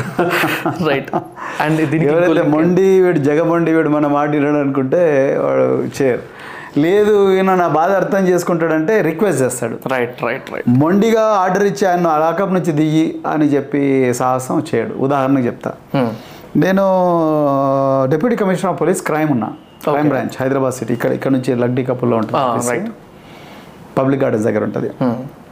Central crime station so Nagarjuna finance MD శ్రీనివాసరాజుని arrest చేశాను మేము. ఓకే. నాగార్జున ఫైనాన్స్ ఎండి ఆ కంపెనీ వల్ల వంద కోట్లు. చాలా పెద్ద న్యూస్ కదా? చాలా పెద్ద న్యూస్. వంద కోట్లు లాస్ అయింది. ఆయన శ్రీనివాసరాజును ముందు అరెస్ట్ చేయాలంటే మా వాళ్ళే భయపడ్డారు. నా దగ్గర ఒక ఐటీవీఎస్ సూర్యనారాయణ అని ఒక ఇన్స్పెక్టర్ ఉండేవాడు. సూర్యనారాయణ సుమో తెచ్చుకో. సుమో తెచ్చుకొని పోయి ఆయన మెర్సిడీస్ బెంచ్ కార్లో పోతుంటాడు. పంజాగుట్ట సర్కిల్ నుంచి టీవీ నైన్ ఆఫీస్ దగ్గర పక్క ఆపేసి నువ్వు ఆయన రాకపోతే గల్లబట్టి గుంజుకొచ్చి దాంట్లో పడేసి తీసుకొని సీసీఎస్కి రమ్మని చెప్పాను. సో ఆయన నేను ఏం చెప్పినా కరెక్ట్గా తూచా తప్పకుండా కరెక్ట్గా పంజాగుట్ట సర్కిల్ నుంచి అతను ఫాలో అయ్యి అతను బంజారాయిల్స్ ఆయన ఇంటికి పోతుంటే అక్కడ అటకాయించి అక్కడ నుంచి ఆయన తీసుకొచ్చి ఆయన గల్లబట్టే పరిస్థితి రాలేదు. రండి కూర్చోండి కూర్చున్నాడు. మన మెర్సిడీ అంటే మేము డ్రైవర్ని తీసుకొని పొమ్మన్నాడు పోయిన తర్వాత తీసుకొచ్చి లాకప్ నేను జనరల్గా అంత hundred crores company worth thousand crores Nagarjuna cement Nagarjuna finance. So Nagarjuna you know NCL company Nagarjuna constructions అంటే బిగ్ నేమ్ ఆంధ్రప్రదేశ్లో. సో నేనన్నా సరే నేను ఎక్కడ పెట్టాలి సార్? అంటే లాకప్లో పడేయండి అని చెప్పి. అంటే నేను వాళ్ళ మీద కోపంతో కాదు. దొంగతనం చేసిన మంత్రి శంకర్ను రెండు తులాల బంగారం తీసుకున్న శంకర్నేమో లాకప్లో పడేస్తారు. వంద కోట్ల మోసం చేసిన బయట కూర్చోబెట్టి లాకప్లో పడేయండి అన్న సార్ నేను ఎవరో మీకు తెలియదు అన్నాడు. లాకప్లో పడే తర్వాత మాట్లాడదామని చెప్పినాను తర్వాత నాకు ముఖ్యమంత్రి కార్యాలయం నుంచి కాల్ వచ్చింది. Hmm. ముఖ్యమంత్రి కాలం నుంచి మా సిపి గారికి వచ్చింది. సిపి గారు నన్ను అడిగారు. మా కమిషనర్ పోలీస్. సో అతన్ని అరెస్ట్ చేసామంటే అరెస్ట్ చేయడమే కదా లాకప్లో పెట్టినాడు ఆయన ఏమనలేదు. Hmm. సో తర్వాత ముఖ్యమంత్రి కాలం నుంచి కాల్ వచ్చింది. అతను అర్జెంటుగా రిలీజ్ చేయండి అన్నాడు. ఇంపాసిబుల్ అని చెప్పాను ఒకసారి ఒక పర్సన్ అరెస్ట్ చేసిన తర్వాత రిలీజ్ చేయడం వీలు కాదని చెప్పి. వాళ్ళు ఏమనలేదు మరి. ఏమనలేదు అట్లా నన్ను ట్రాన్స్ఫర్ చేయలేదు. సో నన్ను సస్పెండ్ చేయలేదు. నువ్వు ఎందుకు ఇట్లా చేసినావు అని అడగలేదు. వాళ్ళకి అర్థమైపోయింది. వీడిని ఆ పొజిషన్లో పంపించడమే తప్పు మనం చేసింది. పంపించిన తర్వాత వీడు ఆ పని చేయడని అనుకోవడం అమాయకత్వం. రైట్ సో అందుకొరకు వాళ్ళు ఏమో లేదు, "ఆ, ఇంత పెద్ద ముఖ్యమంత్రి గారు అరుస్తున్నారు. అది చేస్తున్నారు." ముఖ్యమంత్రి గారు అరుస్తారు భయ్ నేను తప్పు చేస్తలేను. నేను వేల మందిని మోసం చేసినాడు. రైట్ నేను ఎందుకు ఆ పని చేయాల్సి వచ్చిందంటే ఒక మహిళ వచ్చింది బ్రెస్ట్ క్యాన్సర్. ఆమె అరవై వేలు ఇన్వెస్ట్ చేసింది. నాకు నూట అరవై ఒక లక్ష ఇరవై వేలు రావాలి. నాకు అరవై వేలు ఒక లక్ష ఇరవై వేలు పెట్టుకొని నేను బసవరావు దర్గా హాస్పిటల్ పోయి నేను ట్రీట్మెంట్ చేయించుకుంటా కీమోథెరపీ చేయించుకుంటా అంటది ఆమె. మేము ఆమె బంధువులను మా పోలీసు వాళ్ళని ఇచ్చి ఆఫీస్కి పంపిస్తే నాగార్జున సర్కిల్లో వాళ్ళ పంచాయతీ నాగార్జున ఫైనాన్స్ ఆఫీసర్కి పంపిస్తే సర్కిల్ పేరు కూడా నాగార్జున సర్కిల్. ఆ. నాగార్జున సర్కిల్లో ఉండే వాళ్ళ ఆఫీస్కి పంపిస్తే వాళ్ళు అన్నారు పంచగుట్ట పోలీస్ స్టేషన్లో కేసు పెడతాం మేము మీద అన్నారు మా ఆఫీస్కి వచ్చి గొడవ చేస్తున్నారు. అది ఎట్లయితుంది? నథింగ్ డూయింగ్ అని చెప్పి నేను వీడు ఇంత వానికి వాడు జనాలను మోసం చేసినానికి వానికి ఎంత ఫకర్ ఉంటే మరి నాకెంత ఫకర్ ఉండాలి? సో అని చెప్పి నేను అర్జెంటుగా తీసుకురండి వాడిని తీసుకొచ్చి లోపల పడండి అని చెప్పిన. సో దాని తర్వాత ఏమైంది అది కూడా చెప్తాను మీకు. దాని తర్వాత ఇది నాకు సడన్గా జైలు పోకుండానే గుండెపోటు వస్తుంది. అప్పుడు చాలా కామన్ ఇప్పుడు కూడా కామన్ అది. అప్పుడే కాదు ఇప్పుడు కూడా కామన్ ఓ, గుండెపోటు వస్తేనే డాక్టర్లు వస్తారు ఆగమేగలం గవర్నమెంట్ డాక్టర్లు. గవర్నమెంట్ డాక్టర్లకు ఎక్కడ పైనుంచి ఇన్స్ట్రక్షన్స్ వస్తాయి. ఆ, ఆయనకు నిజంగా హార్ట్ పేషెంట్ అని చెప్పండి ఆయన.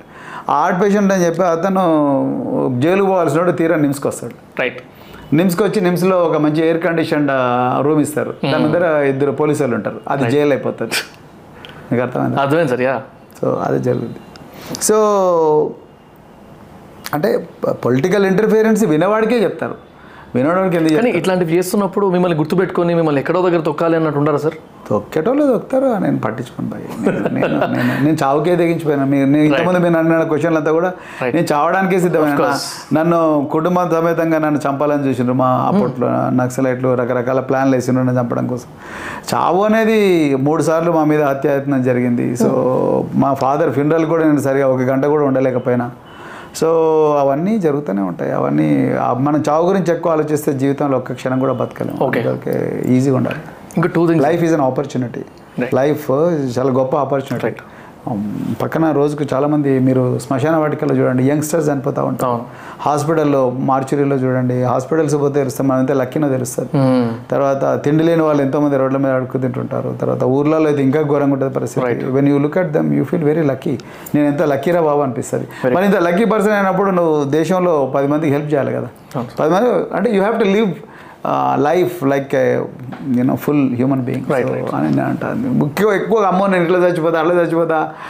ఎట్లయినా చేస్తావు. ఇప్పుడు కాబట్టి ఇప్పుడు ఇంకా వంద సంవత్సరాలు ఈ ముప్పై సంవత్సరాలు చేస్తావు. కానీ సహజ బతికినంత కాలం ఏం చేస్తావు అనేది ఇంపార్టెంట్ అందుకొరకు నేను పెద్దగా ట్రాన్స్ఫర్లు సస్పెన్షన్లు ఇవి చేస్తాను నేను నాకు నేను పని నేను చేసే ఉద్యోగంలో నాకు కిక్ కిక్ రాకపోతే నేను దాన్ని వదిలేసుకుంటాను నేను అదే పని చేశాను. నాకు ఐ వాజ్ నాట్ అంటే ఒక నా సాచురేషన్ లెవెల్కి వచ్చేసింది. వచ్చిన తర్వాత I must change my career వచ్చింది అనుకో ఇంకో టూ థింగ్స్ సార్. ఇప్పుడు మీరు హార్వర్డ్కి వెళ్ళి పబ్లిక్ అడ్మినిస్ట్రేషన్ చేయడానికి రీజన్ ఏంటి? నెక్స్ట్ థింగ్ uh, ఇక్కడికి వచ్చి uh, ఐ మీన్ తర్వాత వాలంటీర్ రిటైర్మెంట్ తీసుకున్న తర్వాత పాలిటిక్స్లోకి వెళ్ళడానికి ఎనీ స్ట్రాంగ్ రీజన్స్ హార్వర్డ్లో నిజంగా నలభై నాలుగు సంవత్సరాల వయసులో two thousand eleven to thirteen eleven అప్పుడు నా వయసు forty three years. Forty three forty four years. నేను అప్పుడు జిఆర్ఈ టోఫెల్ బుక్కులు చదువుకోవడం. ఉస్మాన్ సిటీ పోలీస్ స్టేషన్లో పొద్దంతా విద్యార్థుల మీద బాష్పవాయువు అట్లాంటివి అంటే వాళ్ళు మా మీద రాళ్ళేస్తే మేము వాళ్ళని చెదరగొట్టడం కోసం బాష్పవాయువు ప్రయోగించడం తర్వాత వాళ్ళు తార్నాక తార్నాక చౌరస్తా అంతే కదా? Two thousand. నేను ఉస్మాన్ రెండు సంవత్సరాలు పోలీస్ ఆఫీసర్ ఓఎస్డీగా ఉన్నాను. సో వాళ్ళ మీద ప్రతిరోజు దాడులు ఏమంటారు వాళ్ళ మీద అంటే వాళ్ళు దారుణంగా పోయి బస్సులు కాల్చకుండా నేను ఇన్ఫాక్ట్ నాకు పక్కన ఉన్న అరవిందో స్కూల్ ఉంది కదా అందులో నేను చదువుకున్నాను. యా నేను సిసి గేట్ దగ్గర. ఆ టైంలో ఉండింది అక్కడ. మేము చూస్తుండే. మేము ఉన్న రోజే అనుకుంటే అక్కడ ఆయన one of the person in Telangana agitation తగలబెట్టుకున్నాను Siripuram Yadaiah. అక్కడే నేను ఉండే స్కూల్లో ఉండే. నేను కూడా ఉన్నా రోజు. జనవరి పది పదో తారీఖు నాడు. సో ఆ పిల్లల్ని అందరినీ చూసిన తర్వాత పాపం పొద్దంతా చేసేవాళ్ళం. తర్వాత మధ్యాహ్నం కాగానే అందరం కలిసి మళ్ళీ ఆర్ట్స్ కాలేజ్ దగ్గర విద్యార్థులు పోలీస్ ఆఫీసర్లు అందరం కలిసి ఛాయ్ తాగేవాళ్ళం. సో అప్పుడు వాళ్ళందరినీ చాలా ఇన్ఫార్మల్గా చాలాసేపు మాట్లాడేవాడిని విద్యార్థులతో మాట్లాడితే వాళ్ళందరూ కూడా సార్ మా పరిస్థితి ఇట్లుంది మమ్మల్ని ఎవరు పట్టించుకోవట్లేదు తెలంగాణ వస్తేనే మా జీవితాలు మారుతాయి. తర్వాత చాలామంది టీచర్లతో మాట్లాడాను. నిజంగా తెలంగాణ విద్యార్థులు చాలా దోపిడీకి దగాకు అమాయకులు చాలా దగా గురైన ఇప్పుడు కూడా గురవుతున్నారు అది వేరే దాని విషయం తర్వాత మాట్లాడతాను నేను. సో అందుకొరకు నాకు ఇంకా విద్యార్థుల గురించి వాళ్ళ కుటుంబాల గురించి వాళ్ళ జీవితాల గురించి సరిగా అర్థం కాలేదని అనిపించింది నాకు. ఓకే తర్వాత ప్రభుత్వం ఎక్కడో చాలా తప్పు చేస్తుంది అని అనిపించింది. తర్వాత ఆత్మహత్యలు చేసుకున్న పిల్లలను వాళ్ళ తల్లిదండ్రులు వాళ్ళ శవాలు తీసుకొని వాళ్ళ ఊర్లలోకి పోయేటప్పుడు కూడా వాళ్ళందరి బట్టలు కానీ వాళ్ళందరి బాధ వాళ్ళందరి ఆవేదన చూస్తే చాలా బాధ అనిపించేది. అంటే వాళ్ళంతా పేదవాళ్ళు. వాళ్ళు ఏదో నమ్మి ఈ విధమైన త్యాగానికి పూనుకుంటున్నారు. సో ఎక్కడో మన విద్యా వ్యవస్థలో తీవ్రమైన లోపం ఉంది. విద్యార్థులను పూర్తిగా పట్టించుకోవడం లేదు అన్న భావన వచ్చినప్పుడు అసలు మనం కూడా ఒక విద్యార్థిగా మారి ఈ సమాజాన్ని మళ్ళీ చదవాలి. రైట్ ఈ అసలు we have to have a radically different look at the society అని అనిపించింది కాబట్టి నేను చదువుదాం అనుకున్నాను. సో నా ముందర రెండు ఆప్షన్స్ ఉన్నాయి. ఉస్మాన్ యూనివర్సిటీలో చదవడం.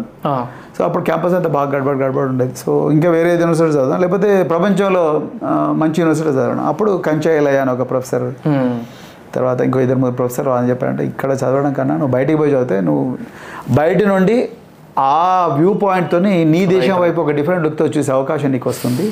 అంటే సినిమాలో డాన్స్ ఫ్లోర్ మీద ఉంటే మనం ఏం చేస్తున్నాం? మన పక్కోడు ఏం చేస్తున్నాడో మాత్రమే కనిపిస్తుంది. అవతల ఏం చేస్తాం సార్. బాల్కనీలో కూర్చుంటేనేమో డాన్స్ ఫ్లోర్ చాలా క్లియర్ కనిపిస్తుంది. అంతే కదా? రైట్ సార్ సో అందుకొరకే గో టు బాల్కనీ అని చెప్పి చెప్పారు వాళ్ళు. సో అప్పటికి మీకు పాలిటిక్స్ మీద వెళ్ళాలనే క్లారిటీ లేదు. అప్పటికి.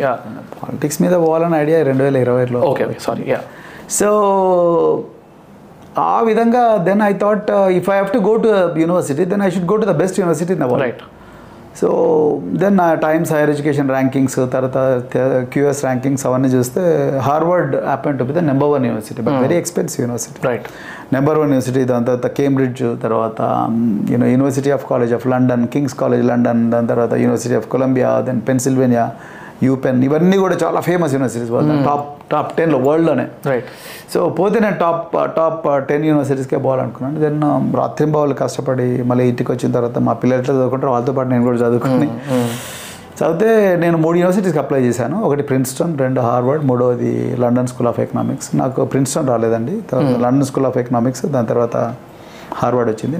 I preferred Harvard. హార్వర్డ్ ఎందుకంటే నేను మూడు వందల డెబ్బై ఐదు సంవత్సరాల చరిత్ర ఉన్న యూనివర్సిటీ. సో దాదాపు నాలుగు వందల సంవత్సరాలు అనుకోండి. సో నాలుగు వందల సంవత్సరాల చరిత్ర ఉన్న యూనివర్సిటీ. ప్రపంచంలో అత్యంత కుబేరులు కానీ అత్యంత బలమైన వ్యక్తులు బారక్ ఒబామా తర్వాత బిల్ గేట్స్ ఇంకా చాలామంది చదివిన వ్యక్తులు. సో చదివిన స్కూల్ కాబట్టి నేను అందులోకే పోవాలనుకున్నాను. So I thought I should go there but పైసలు అప్పట్లో గవర్నమెంట్ ఆఫ్ ఇండియా నాకు స్కాలర్షిప్ ఇచ్చింది మెరిట్ బేస్ స్కాలర్షిప్ తర్వాత హార్వర్డ్ కూడా స్కాలర్షిప్ ఇచ్చింది. సో అట్లా ఆ దేశంలో రెండు వేల పదకొండులో ఇండియా నుంచి హార్వర్డ్కి పోయిన ముగ్గురు వ్యక్తులు నేను. ఓహో సో అట్లా అక్కడి నుంచి వచ్చిన తర్వాత వెరీ గుడ్ క్వశ్చన్ సో అక్కడ నుంచి వచ్చిన తర్వాత మళ్ళీ పోలీసింగ్ పోవాలన్నా లేకపోతే వేరే చూడాలన్నప్పుడు నేను ఐ వాజ్ బై దెన్ ఇంకా పన్నెండు పదిహేడు సంవత్సరాలు పోలీస్ ఆఫీసర్గా పనిచేసాం ఇంకా చాలు. సో మనం కొత్తదనం చూద్దాం. మనం ఇంతసేపు పోలీసుల్లో ఇంకొకటి ఏంటంటే నాకు కొత్త రియలైజేషన్ ఎప్పుడు లాకప్లలో పేదవాళ్ళే ఉంటారు. నేను జైళ్ళలో కూడా చాలాసార్లు వెళ్ళాను. చెర్లపల్లి చెంచల్గూడ ఈ జైళ్ళలో పోయినప్పుడు అంతా పేదవాళ్ళే ఉంటారు. డబ్బునోడు ఒక్కడు కూడా జైల్లో ఉంటాడు మ్యానిపులేషన్ చేసుకుంటారు కాబట్టి అంటే వాళ్ళకి ఏం ఉండదండి. వాళ్ళతో క్రైమ్ చేస్తారు బతుకుదర కోసం. లేకపోతే బయట బతకడం కన్నా జైల్లోనే మంచిగా ఉంటుందని జైలుకి వచ్చే వాళ్ళు చాలామంది పేదవాళ్ళు ఉంటారు. తర్వాత రకరకాల చిన్న చిన్న కారణాల వల్ల జైలు ఉంటారు. వాళ్ళకి బెయిల్ తీయడానికి కూడా ఎవడు రాడు. తర్వాత అంత పేద వర్గాలకు చెందిన వాళ్ళే ఉంటారు. అంటే అన్ని కులాల్లో. రైట్ ఆ పేద వర్గాలకు చెందిన వాళ్ళే ఉంటారు. సో డబ్బున్నాడు ఎవడు కూడా రాడు. వాళ్ళకి పెద్ద పెద్ద లాయర్లు వస్తారు. గంటకు లక్ష రూపాయలు ఫీ ఉండే లాయర్లు వస్తారు. వాళ్ళను విడిపించుకొని వెళ్ళిపోతారు. చూసిన తర్వాత నాకు అనిపించింది అసలు ఎక్కడో ఈ వ్యవస్థలోనే లోపం ఉంది. చదువు వీళ్ళకు అసలు ఒక గొప్ప ప్రపంచం ఉంటుంది. ఆ ప్రపంచంలో ఇన్ని అవకాశాలు ఉంటాయి. అవకాశాలు అందుకునే శక్తి మన దగ్గర ఉంది. కానీ మనకి ఎవరు అవకాశాలు ఇవ్వడం లేదు అన్న భావన చాలా మందిలో ఉంది కాబట్టి అది నేను మార్చాలని ఎడ్యుకేషన్ సెక్టర్కి వద్దాం అనుకున్నాను సో దట్స్ ఒక పోలీస్ ఆఫీసర్గా ఉండి అక్కడి నుంచి ఎడ్యుకేషన్ సెక్టర్కి వచ్చాను. సో అది నాకు చాలా మంచిగా అనిపించింది. సో అందుకొరకే నేను ఇక్కడికి వచ్చాను ఈ transformation to the political side yeah good question. Political side ఎందుకు వచ్చానంటే నేను ఇప్పుడున్న ప్రభుత్వాన్ని ఇప్పుడు తెలంగాణలో ఉండే ప్రభుత్వాన్ని అంటే నేను కేసీఆర్ గురించి ప్రత్యేకంగా నేను చెప్పను కానీ బట్ తెలంగాణ ప్రభుత్వం పాలసీస్లో నాకు చాలా నచ్చని వ్యవహారం ఏంటంటే అసలు విద్యను పట్టించుకోవడం విద్యార్థుల త్యాగాల వచ్చిన త్యాగాల వల్ల వచ్చిన తెలంగాణ తర్వాత నిరుద్యోగుల త్యాగాల వచ్చే వల్ల వచ్చిన తెలంగాణ. ఇలా వాళ్ళకు పూర్తిగా ఏవైతే విద్యాలయాలు ఉన్నాయో ఆ విద్యాలయాలు పూర్తిగా నిరాదరణం కావడమే కాకుండా శిథిలం అయిపోయినాయి అంటే వాళ్ళ జీవితాలు శిథిలం అయిపోయినాయి. వాళ్ళకు డబ్బులు ఇవ్వకపోవడం వాళ్ళకు స్కాలర్షిప్లు ఇవ్వకపోవడం వాళ్ళకి పుస్తకాలు ఇవ్వకపోవడం లైబ్రరీలో పుస్తకాలు లేకపోవడం తర్వాత ఉపాధ్యాయులు లేకపోవడం ఉపాధ్యాయులు లేకపోతే విద్యార్థులు ఎక్కడ చదువుకుంటారు తర్వాత హాస్టల్ సరిగా ఉండకపోవడం తర్వాత విద్యాలయాల్లో విషాహారం రావడం తర్వాత ముఖ్యమంత్రి అసలు విద్య మీద అసలు పట్టించుకోకపోవడం నిరుద్యోగుల గురించి పట్టించుకోకపోవడం తర్వాత అక్కడ పెట్టాల్సిన డబ్బంతా కూడా సెక్రటరియట్ లాంటి గ్రాండ్ ప్రాజెక్టులకు లేకపోతే police command and control centre పెట్టడము లేకపోతే దుర్గం చెరువు మీద కేబుల్ బ్రిడ్జ్ పెట్టడము. ఇట్లాంటి గ్రాండ్ స్కీమ్స్కు అందరికి కనిపించే స్కీమ్స్ కొడుతున్నాడు. కాబట్టి కనిపించని ఈ విద్యార్థులు అయితే రోడ్ల మీద తిరుగుతున్నారో వాళ్ళ గురించి ముఖ్యమంత్రి గారు ఇక్కడ ఉండే పాలకులు ఆలోచించడం లేదు కాబట్టి వాళ్ళు చేసేది ఏంది? వందకు తొంభై తొమ్మిది మంది మనం ఉన్నాం. We're ninety nine percent then why shouldn't we go there అధికారం మనం ఎందుకు హస్తగతం చేసుకోకూడదు అని ఒక క్రేజీ ఐడియా మీద ఓకే. నేను ఇక నాకు ఏడు సంవత్సరాల సర్వీస్ ఉండింది. దాదాపు రెండున్నర కోట్ల నష్టం. నాకు ఏం ఆస్తులు లేవు నాకు సొంత ఇల్లు కూడా లేదు. But I thought I should sacrifice the rest of my career to politics అని అనిపించింది. అందుకే don't mind me asking this question మీకు ఆస్తులు లేవు అంటే జనరల్గా చాలా మందికి క్వశ్చన్ ఉంటుంది ఇట్లా. మీ పేరు మీద లేవా? అసలు మీరు సంపాదించుకోలేదా?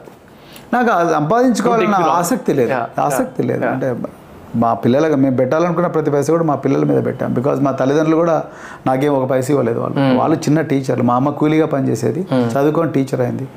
సో ఆమె ఇల్లు కట్టుకోవడమే కాదు ఇప్పుడు కట్టుకున్నది. ఎనభై రెండు సంవత్సరాల వయసులో ఇల్లు కట్టుకున్నది మా అమ్మ పెన్షన్ డబ్బులతో సో మాకు పెద్దగా ఆస్తుల ఆస్తుల మీద ఆస్తుల సంపాదన మీద మా తల్లిదండ్రులు ఎప్పుడు శ్రద్ధ చూపించలేదు. మా తల్లిదండ్రులు ఇద్దరు టీచర్లే కాబట్టి వాళ్ళు ఎప్పుడు విద్యార్థులను మనకన్నా గొప్పగా right, అందుకొరకే వాళ్ళంతా ప్రపంచంలో రకరకాల దేశాలు ఉన్నారు మా ఫాదర్ స్టూడెంట్స్ సో అంతే తప్ప ఏమంటారు రాబర్ట్ కియోసాకి చెప్పినట్టు rich dad poor dad Napoleon Hill చెప్పినట్టు how to grow become rich how to grow how to ఏందో బుక్ అది చాలా బాగుంటుంది Napoleon Hill book how to grow rich and influential something. Something. So ఇలాంటి బుక్కులు చదివే యోగ్య అలాంటి ఎండమూరి వీరేంద్రనాథ్ డబ్బు టు ది పవర్ ఆఫ్ డబ్బు అలాంటివి చదివే ఆలోచన మాకు లేదు అంటే. Hmm. We're not from financially literate families so నేను పోలీసులోకి వచ్చిన తర్వాత కూడా ఎప్పుడు రాష్ట్రాన్ని ఎట్లా రక్షించాలి ఎప్పుడు ప్రజలను క్షేమంగా పెట్టాలి పేదవాళ్ళని ఎట్లా ఈ ఎక్స్ప్లాయిటేషన్ నుంచి రక్షించాలి అనే దాని మీద నేను ఆలోచించిన తప్ప మనకు అంటే బ్యాంకులో లోన్ తీసుకుంటే ఇల్లు కట్టుకోవచ్చు అండి నేను ఎందుకు ఆస్తులు అంటే నేను లోన్ కట్టుకొని ఇల్లు తీసుకుంటే నాకు అంత టైం వేస్ట్ అనిపించింది మస్తు అపార్ట్మెంట్ రెంట్కి దొరుకుతున్నాయి. ఇల్లు కట్టుకొని ఇది నా ఇల్లు అని బోర్డు పెట్టుకొని. ఎవరికి చూపించాలి నేను? So all I need is peace so energy and then peace and then to serve people. అంతే తప్ప ఆస్తులు ఇవాళ ఉంటే రేపు పోతాయి. నేను ఎన్ని శవాలను మోయలేదు. నేను అందరినీ చాలా శవాలను మోసాను నేను.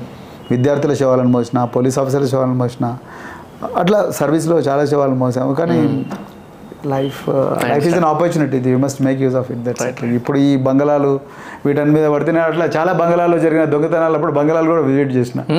వాళ్ళు చాలా పెద్ద పెద్ద ఇరవై రూమ్లు ముప్పై రూమ్లు ఉన్న బంగళాలు ఉంటాయి. బంజారా జూబ్లీస్ దాంట్లో కూడా దొంగతనాలు అయ్యేవి సో వాళ్ళు ఎన్ని సెక్యూరిటీ గార్డ్ పెట్టుకున్నా దొంగ ఎక్కి పోయి తీసుకున్నాను నేను అప్పుడు ఇన్వెస్టిగేషన్ కోసం పోయేవాళ్ళు. పోయినప్పుడు వాళ్ళ లోపల ఎప్పుడు భయం ఉంటుంది. అరే బాబు ఇంత పెద్ద బంగ్లా ఉండి మీరు కూడా భయపడితే మరి ఎందుకు కట్టుకున్నారు ఇంత బంగ్లాలు? ఈ డబ్బు ఎవరు తీసుకపోతారో పక్కోడు ఎప్పుడు. మా ఇంటి మా కొడుకే ఎత్తుకొని పోతాడేమో. మా కొడుకే ఎత్తుకొని పోతాడేమో. తర్వాత మా అమ్మాయిలు ఎవరితో ఎక్కడ తీసుకుపోతారేమో అమ్మాయి అసగం ఆస్తి వీళ్ళ పేరు మీద రాశాను వాళ్ళ పేరు మీద రాశాను. వీళ్ళు డబ్బులు ఎవరు తీసుకొని పోతారో వీళ్ళు ఎవరిని ఎవరిలో రిలేషన్షిప్ పెంచుకుంటారో. అన్న రోజు అభద్రతా బాధ ఉంటారు. సో నాకెందుకో మనం లైఫ్లో మనలాగా ఇంకో లక్షలాది మందిని తయారు చేయాలి అన్న భావనతో నేను వచ్చాను కాబట్టి I never look at material prospect లేకపోతే ప్రజలు అధికారం ఇచ్చినా కూడా మేము మళ్ళీ బంగళాలు కట్టుకొని అది కట్టుకొని ఇది కట్టుకొని ఉండే నేచర్ కాదు నాది. అవసరం కూడా లేదు. లక్కీగా మా వైఫ్ కూడా నాలాగానే ఆలోచిస్తుంది కాబట్టి support is very very much important very important లేకపోతే రోజు పక్కింటోడికి పెద్ద బంగ్లా ఉన్నది మనకి బంగ్లా ఎందుకు లేదు? సో పక్కింటోడికి లగ్జరీ కార్ ఉంది మనకి ఎందుకు లేదు అవన్నీ నేను చూశాను. అవన్నీ- అంటే I belong to different genre అర్థమైంది సో ఇప్పుడు ఈ పొలిటికల్ డిస్కషన్ వచ్చింది కాబట్టి మీరు ఇప్పుడు బహుజన్ సమాజ్ పార్టీలో ఉన్నారు. బహుజన్ అంటే అందరినీ అందరు అంటే సమాజంలో నైంటీ నైన్ శాతం ఉండే బహు అంటే అందరికన్నా ఎక్కువగా ఉండాలి బహుజనులు. Got it. So specific reason మీరు ఆ పార్టీ చూస్ చేసుకోవాలి వెరీ గుడ్ క్వశ్చన్ సో ఎందుకంటే నాకు ఈ పార్టీలో ఏం నచ్చిందంటే ఈ పార్టీ జనాలకు డబ్బులు ఇచ్చి ఖరాబ్ చేసే పార్టీ కాదు. గాట్ ఒక డబ్బులు ఇచ్చి ఓట్లు కొనుక్కునే పార్టీ. ఓటు అనేది చాలా పవిత్రమైన ఆ, ఆయుధం.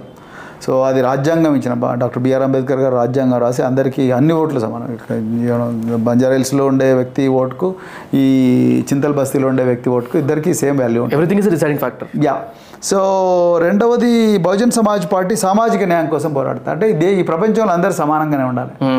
సో బ్రాహ్మణులు ఒకలాగా శూద్రులు ఒకలాగా క్షత్రులు ఒకలాగా వైశ్యులు ఒకలాగా తర్వాత అణచివేయబడ్డ వర్గాలు ఒకలాగా ఇంకొకరు ఇంకోలాగా భూస్వాములు ఒకలాగా కూలీలు ఒకలాగా ఉండ అందరూ సమానంగానే ఉండాలని దానికోసం పోరాడుతుంది.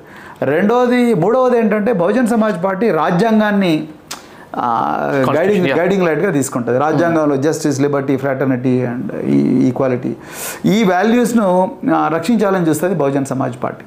So I really like it because I'm I strong believer of constitution and its values so అందుకొరకు కాన్స్టిట్యూషన్ వాల్యూస్ ఏ పార్టీ అయితే రక్షిస్తుందో ఆ పార్టీ వెంబడి ఉంటాను నేను. కానీ ఇప్పుడు ఇప్పుడు మీరు అడిగే క్వశ్చన్ ఇంకా నెక్స్ట్ ఏంటంటే మీరు బీజేపీలో కానీ బీఆర్ఎస్లో కానీ లేకపోతే యూనో కాంగ్రెస్లో ఎందుకు జాయిన్ అవ్వలేదు? వీళ్ళు కాన్స్టిట్యూషన్ రక్షించడం లేదంటే రక్షించడం లేదని చెప్తున్నాను నేను.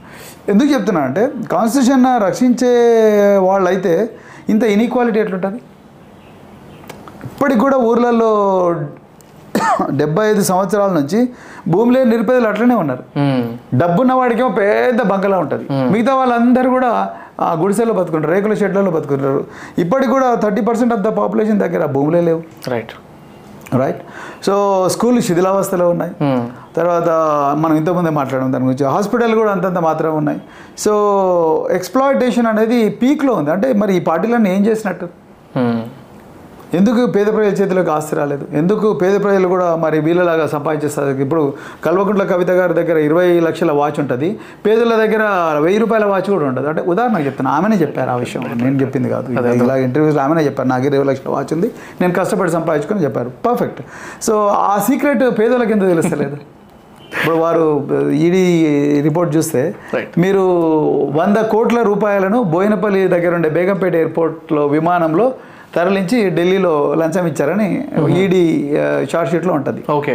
సో ఆ వంద కోట్ల రూపాయలు ఎట్లా వచ్చినాయి? పేదలకు ఎందుకు రావట్లేదు? మీకెందుకు రావట్లేదు? నాకెందుకు రావట్లేదు? ఎక్కడి నుంచి వస్తున్నాయి? ఆ సీక్రెట్ మాకు కూడా చెప్పాలి కదా. అంటే ఈ పార్టీస్ అన్ని కూడా అది ఒక బీఆర్ఎస్ పార్టీనే కాదండి. మిగతా పార్టీలు నేను ఏ పార్టీలో అయితే జాయిన్ కాలేదో ఆ పార్టీల గురించి చెప్తున్నా. అక్కడ అందరికీ సమానమైన అవకాశాలు ఇవ్వాలి. అందరినీ మనలాగే లగ్జరీ కార్లలో తిప్పగలగాలి. అందరికి కూడా మనలాగే జూబ్లీ హిల్స్ బంజారా హిల్స్ నియోపోలిసో లేకపోతే గచ్చిబోలో మాదాపూరో ఇలాంటి ప్రాంతాల్లో కూడా అలాంటి ప్రాంతాల్లాగా అన్ని ప్రాంతాలను తయారు చేయాలి అనేది ఆ భావన ఎందుకు రావట్లేదు? ఇప్పుడు ఉదాహరణకు మీకు గచ్చిబోల్లో ఎకరానికి వంద కోట్లు వస్తుంది. మీకు రాచకొండ గుట్టలలో వస్తుందా? రాదు. అంటే అక్కడ పేదోళ్ళు ఉంటారు అక్కడ బంజారాలు ఉంటారు. అందుకొరకు వాళ్ళ ఇందాక మీరు చెప్పినట్టు people make the land value అంతే కదా. ఇప్పుడు వాళ్ళు అందరు పోయి అక్కడనే ఇన్వెస్ట్ చేస్తున్నారు. ఎందుకు రాచకొండ గుట్టలు చేయరు? ఉదాహరణకు చెప్తున్నాను సో అంటే ఎక్కడ పేదవాడు ఉంటాడో అక్కడ అవకాశాలు ఉండవు. ప్రభుత్వ హాస్పిటల్లోకి పోయే వాళ్ళంతా ఎవరు? పేదవాళ్ళు. ప్రభుత్వ స్కూళ్ళకి పోయే వాళ్ళంతా ఎవరు? ఇళ్ళలో పనిచేసే తల్లుల బిడ్డలు. పేద ఆటో డ్రైవర్ల బిడ్డలు. సో వాళ్ళ గురించి ఎవరైనా ఆలోచిస్తాడా? ఈ పార్టీలు మరి ఇప్పటికి కూడా మనం ముప్పై వేలు యాభై వేలు అరవై వేలు పెట్టి ప్రైవేట్ స్కూళ్ళకి పోయి మన పిల్లలు చదువుకునే పరిస్థితి ఎందుకు వచ్చింది? అందరికీ ఆ స్తోమత ఉంటుందా? ఆ అన్ని డబ్బులన్నీ ఉద్యోగం వేస్తే మరి ఇల్లు కట్టుకున్నది ఎక్కడ? ఆ, ఆరోగ్యం చెడిపోతే మరి ఎట్లా? టాబ్లెట్స్కి ఎవరు ఇస్తారు? గవర్నమెంట్ ఇస్తుందా? అంత స్కీమ్లు ఉన్నాయి గవర్నమెంట్ దగ్గర. సో అంటే ఈ పార్టీలన్నీ కూడా ఎలక్షన్ల వరకే ఎలక్షన్లు ఎలక్షన్ ఎలక్షన్. ఎలక్షన్ వచ్చినప్పుడే ఎస్సీలు గుర్తుకొస్తారు. ఎలక్షన్ వచ్చినప్పుడే బీసీలు గుర్తుకొస్తారు. ఎలక్షన్లో అప్పుడే మహిళలు గుర్తుకొస్తారు. ఎలక్షన్లో అప్పుడే ఉద్యోగులకు పీఆర్సీ గుర్తుకొస్తుంది. ఎలక్షన్లో వచ్చినప్పుడే రైతుల రుణమాఫీ గుర్తుకొస్తుంది. ఎలక్షన్లో పోయిన వెంటనే డోర్ క్లోజ్ చేస్తారు. సో నాకు అందుకొరకే నిజంగా రాజ్యాంగాన్ని తూచా తప్పకుండా రాజ్యాంగంలో ఉండే ప్రాథమిక హక్కులు కానీ తర్వాత రాజ్యాంగంలో ఉండే ఆదేశిక సూత్రాలు కానీ వీటన్నిటిని కూడా తూచా తప్పకుండా పాటించే పార్టీ ఏదైనా ఉందంటే నాకు బహుజన్ సమాజ్ పార్టీ. వచ్చింది. సో చాలామంది అడిగే క్వశ్చన్ ఏంటంటే వాళ్ళు ఇప్పుడు అధికారంలో లేదు కదా అంటే నేను ఒక పార్టీ అధికారంలో ఉందా లేదా అని చూసి నేను పార్టీ జాయిన్ కాలే. నేను ఏదైనా పని చేస్తున్నా అంటే నాకు సాటిస్ఫాక్షన్ ఉండాలి బ్రదర్. అవును సార్. మనం అక్కడ పోయి పోయి ఇవాళ వాడిని దోచుకొని రాపో. ఇవాళ వాని భూమి కబ్జా చేయి. తర్వాత ఇల్లు గుల్లగొట్టు. లేకపోతే ఇవాళ హిందూ ముస్లింల మధ్య మత కలర్లు పెట్టు. సో అని చెప్పి రాత్రి మనం స్టార్ బాక్స్లో కూర్చొని కాఫీ తాగుదాం లేకపోతే బ్లూ ఫాక్స్లో కూర్చొని లిక్కర్ తాగుదాం అనే పార్టీల ఆ ధోరణికి నేను వ్యతిరేకం సో నాకు అవసరం లేదు. నాకు నీకు సాటిస్ఫాక్షన్ ఉండాలి లైఫ్లో. ఇన్ఫాక్ట్ మీలాంటి వాళ్ళని నేను అంటే ఎగ్జాంపుల్ బ్యూరోక్రాట్స్ కానివ్వండి సివిల్ సర్వెంట్స్ కానివ్వండి ఇలాంటి వాళ్ళు పాలిటిక్స్లో రావడం చాలా చూస్తున్నాం వాలంటీ రిటైర్మెంట్ తీసుకొని. So what you feel sir ఇట్లా ఇట్లాంటి వాళ్ళు ఎక్కువ అవ్వడం వల్ల అంటే ఎక్కువ ఎక్కువ వస్తే ఈ traditional way of politics or election ఏదైతే పర్ఫామ్ చేస్తారో ట్రెడిషనల్ వేలో డబ్బులు ఇచ్చి ఓట్ ఫర్ నోట్ లాంటి కాన్సెప్ట్స్ ఏవైతే ఉంటాయో ఇలాంటివన్నీ మారడానికి ఇంకెన్ని రోజులు పడవచ్చు ఇలాంటి వాళ్ళు ఇంకెంతమంది ఎక్కువ మంది వస్తే బాగుంటుంది. విద్యార్థులు మీలాంటి వాళ్ళందరూ కూడా రాజకీయ youngsters into the politics yeah. మీ ఒపీనియన్ యంగ్స్టర్స్ రావాలి. యాజ్ మెనీ యాజ్ పాసిబుల్ రావాలి. వస్తేనే వీళ్ళు మారుతారు. రెండోది వచ్చిన తర్వాత వాళ్ళు ఏ ఐడియల్స్ కోసం వచ్చారో ఐడియల్స్ని పట్టుకొని అట్లే నిలబడాలి. రైట్ సార్ వచ్చిన తర్వాత ఇసుక దందా మనం ఉంది కదా పోలీసు వాళ్ళకి చెప్పి సో ఇసుక దందా చేద్దాం లేకపోతే పది లారీలు కొందాం సో బ్లాక్ దందా చేద్దాం లేకపోతే ఇంకేమైనా దందాలు చేద్దాం భూములు కబ్జా చేద్దాం ఫేక్ డాక్యుమెంట్స్ ఇద్దామని వాళ్ళు కూడా ఆలోచిస్తే there is no hope to the country వింటా ఉంటాం కదా సార్ కార్పొరేటర్ ఒక కార్పొరేటర్ గెలవాలంటే రెండు మూడు కోట్లు ఖర్చు పెట్టి. ఎందుకు ఎక్కడి నుంచి వస్తున్నాయి డబ్బులు అంటున్నాను నేను. దట్స్ మై క్వశ్చన్ ఇలా మునుగోడు బై ఎలక్షన్లో మేము పోటీ చేసామండి. మునుగోడు బై ఎలక్షన్స్లో రెండు పార్టీలు బీఆర్ఎస్ అండ్ దెన్ బీజేపీ రెండు కలిపి వెయ్యి కోట్లు ఖర్చు పెట్టారు. ఎక్కడి నుంచి వచ్చిన వెయ్యి కోట్లు? ఎవరు డబ్బులు? ఒక్క ఇంటికి వెయ్యి యాభై వేలు ఇచ్చారు. మూడు నెలలు కంటిన్యూస్గా ఫ్రీగా లిక్కర్ ఇచ్చారు. మూడు నెలలు కంటిన్యూస్గా ఫ్రీగా లిక్కర్ ఇచ్చారు. లాస్ట్ ఇరవై రోజులు ఇంటికి ఫ్రీ మటన్ పంపించారు. Doubt sir. ఇప్పుడు మునుగోడు అనేది చిన్న ప్రాంతం. అంటే రేడియస్ వైజ్ చూసుకుంటే. ఎలక్షన్ కమిషన్ అనేది ఇన్ కేస్ ఆడిట్ చేసినా కూడా ఈజీగా అర్థమవుతుంది కదా సార్. పూర్తిగా విఫలం హౌ కెన్ దే మ్యానిపులేట్ వాళ్ళు స్పెక్టేటర్స్ చెప్పారు ఎలక్షన్ కమిషన్ వాళ్ళు ఏం చేయలేరు. అందుకొరకే పడితే ఉన్నందుకు ఎవరు నమ్మరు సార్ మరి ఎలక్షన్స్ విషయంలో? అదే కదా నేను అదే ప్రశ్న అడుగుతాను ఎవరు నమ్మాలి? అందుకొరకే మీలాంటి యూత్ రాజకీయాలకు రావాలి. ఎందుకంటే అంటే మన వాళ్ళు యూత్ ఏంటంటే first voter boy. Voter vote వస్తుంది. ఓట ఓటు ఈ రోజు మంచిగా మాల్లో పోయి ఏమంటారు జీవిక. తిరగొచ్చు. లేకపోతే ఫ్రెండ్స్ కలిసి చిల్అవుట్ చేద్దాం. లేకపోతే ఇంటికి పోదాం అమ్మ నాన్నని చూసి వద్దాం లేకపోతే హోంవర్క్ చేసుకుందాం. లేకపోతే పెండింగ్ ప్రాజెక్ట్ అది చేసుకుందాం. ఈ లేని పని పంచాయతీ లైన్లో నిలబడతా అనుకుంటాం కానీ అక్కడే పబ్లో కాలేజ్. మన బొంద మనమే తవ్వుకుంటున్నాం కంపల్సరీ ఓటేయాలి కంపల్సరీ మన భవిష్యత్తు కోసం ఓటేయాలి. Vote is vote you are not voting for someone else you are voting for yourself right నువ్వు ఎవరైతే నచ్చిన వ్యక్తి ఉన్నాడో ఆ వ్యక్తికి నువ్వు తప్పనిసరిగా ఓటేయాల్సిందే. Hmm. ఓటేస్తే ఆ వ్యక్తి వేస్తే నువ్వే రాజకీయాల్లోకి రావాలి. నువ్వన్నా రాజకీయాల్లోకి రావాలి. ఒక కార్పొరేటర్ ఒక కౌన్సిలర్ ఒక వార్డ్ మెంబరు వచ్చి ప్రజల సమస్యలు పరిష్కరించడానికి ప్రయత్నం చేయాలి. ఇవాళ నేను పొద్దున గ్రూప్ టూ పోస్ట్పోన్ చేయమని విద్యార్థులందరూ ధర్నా చేస్తుంటే నువ్వు వాళ్ళ దగ్గరికి వెళ్ళా. ఓకే సో ఎందుకు ధర్నా చేస్తున్నారంటే సార్ మమ్మల్ని ఈ ఐదు సంవత్సరాలు నోటిఫికేషన్ ఇవ్వకుండా ఒకటేసారి ఇరవై నోటిఫికేషన్లు ఇప్పుడే ఇస్తే ఇరవై నోటిఫికేషన్ల ఎగ్జామ్లను మేము ఒకటే నెల ఎట్లా రాస్తామంటారు విద్యార్థులు. అది ముఖ్యమంత్రికి తెలుసు కేటీఆర్కు తెలుసు సబితా ఇంద్రారెడ్డి గారికి తెలుసు అందరికీ తెలుసు. కానీ దీని గురించి ఎవరు మాట్లాడరు. అంటే విద్యార్థుల జీవితాలు ఏమైనా పర్వాలేదు మాకు మాత్రం ఓట్లు వస్తే చాలని కాడుకున్నారు. సో అది తప్పు అని నేను అంటా ఉన్నా. సో మీరు మొన్న చూడండి గ్రూప్ వన్ లీకేజ్ అయింది పేపరు. ఒక్కొక్క పేపర్ పది లక్షలకు అమ్ముకున్నారు. కొన్ని కేసుల్లో కోటి రూపాయలు పోయింది. నేను ముఖ్యమంత్రి గారిని చాలాసార్లు ఛాలెంజ్ చేసిన. సార్ మీరు దయచేసి వచ్చి చెప్పండి ప్రజలకు. ఎట్లా లీక్ అయిందో. ఒక్కసారి కూడా మాట్లాడలేదు. గ్రూప్ వన్ టాపర్ ఎవరో మీరే చెప్పండి అన్న మాట్లాడలేదు. ఇప్పుడు అసలు లైమ్ నోట్లో కూడా లేదు వెళ్ళిపోయింది అట అంటే అయిపోయి మర్చిపోయారు. అదే ముఖ్యమంత్రి గారి ప్లాన్ అదే. ఎక్కువసేపు మాట్లాడకపోతే దాని అంతటికి అదే చనిపోతుంది. రైట్ రైట్ రైట్ అని అనుకుంటున్నాను అంటే చాలా విషయాలు అంటే పెద్ద కుట్ర అండి. అంటే నేనేమంటాను అంటే ఇది ఒక పెద్ద కాన్స్పిరసీ అందుకొరకే యూత్ తప్పకుండా పాలిటిక్స్లోకి రావాలి. Right, sir. విద్యార్థులు రావాలి. అందుకొరకే మా బహుజన్ సమాజ్ పార్టీ చాలా ఓపెన్గా ఆఫర్ చేస్తున్నాం మేము. ప్లీజ్ కమ్ మా దగ్గర ఐఐటి ఖరగ్పూర్ స్టూడెంట్స్ ఉన్నారు. మా దగ్గర డాక్టర్స్ ఉన్నారు. మా దగ్గర ఎంటెక్ స్టూడెంట్స్ చాలా మంది కూడా we're fielding them as MLAs now ఇప్పుడు జనరల్గా పాలిటిక్స్కి ఫెలోషిప్స్ ఉంటాయి కదా సార్ పాలిటిక్స్ ఎలా ఎలా అలాంటిది పార్టీస్ నుంచి కూడా ఉంటాయి కదా సార్? ఉంటాయి. ఎందుకంటే చాలా మందికి పాలిటిక్స్ నాలాంటి ఇంట్రెస్ట్ ఉన్నా కూడా పాలిటిక్స్ తెలియదు ఎస్ రావచ్చు నేర్చుకోవచ్చు. అంటే వాలంటీర్గా మీ దగ్గర? వాలంటీర్గా మా దగ్గర నేర్చుకోవచ్చు. సర్వింగ్ ఎమ్మెల్యేస్ దగ్గర కూడా వెళ్ళొచ్చు. అపోజిషన్ లీడర్ దగ్గరికి వెళ్ళొచ్చు. పొలిటికల్ పార్టీస్లో కూడా తిరగచ్చు. ఎస్ వాళ్ళు రియాలిటీ తెలియదు కదా చాలా మందికి అందుకని అడుగుతున్నాను ఓకే నైస్ నైస్ అండ్ చాలా విషయాలు పాలిటిక్స్ గురించి కానివ్వండి కాస్ట్ గురించి కానీ రిజర్వేషన్ గురించి కానీ ఇంత మాట్లాడుతాను అనుకోలేదు సార్. ఫస్ట్ ఆల్ ఆ కంఫర్ట్ వస్తుంది అనుకోలేదు. Thank you very much for very comfort so ఒకటి సార్ మీకు పర్సనల్గా ఇన్స్పిరేషన్ అంటే మేబీ ఒక బుక్ అవ్వచ్చు ఒక పర్సన్ అవ్వచ్చు ఒక సిచ్యువేషన్ అవ్వచ్చు అదొకటి. ఇంకోటి any suggestion for me in general so last question first okay please sir so చాలా బాగుందండి. రా టాక్స్ అంటే ఆ, మంచిగా చేస్తున్నారు. ఇట్స్ ఎ గుడ్ ఎఫర్ట్ నేను ఇంతకుముందే మీతో ఇన్ఫార్మల్గా మాట్లాడుతున్నప్పుడు చెప్పాను. తెలుగు స్టేట్స్లో పాడ్కాస్ట్ అనేది ఇంకా అంత పాపులర్ అవ్వలేదు.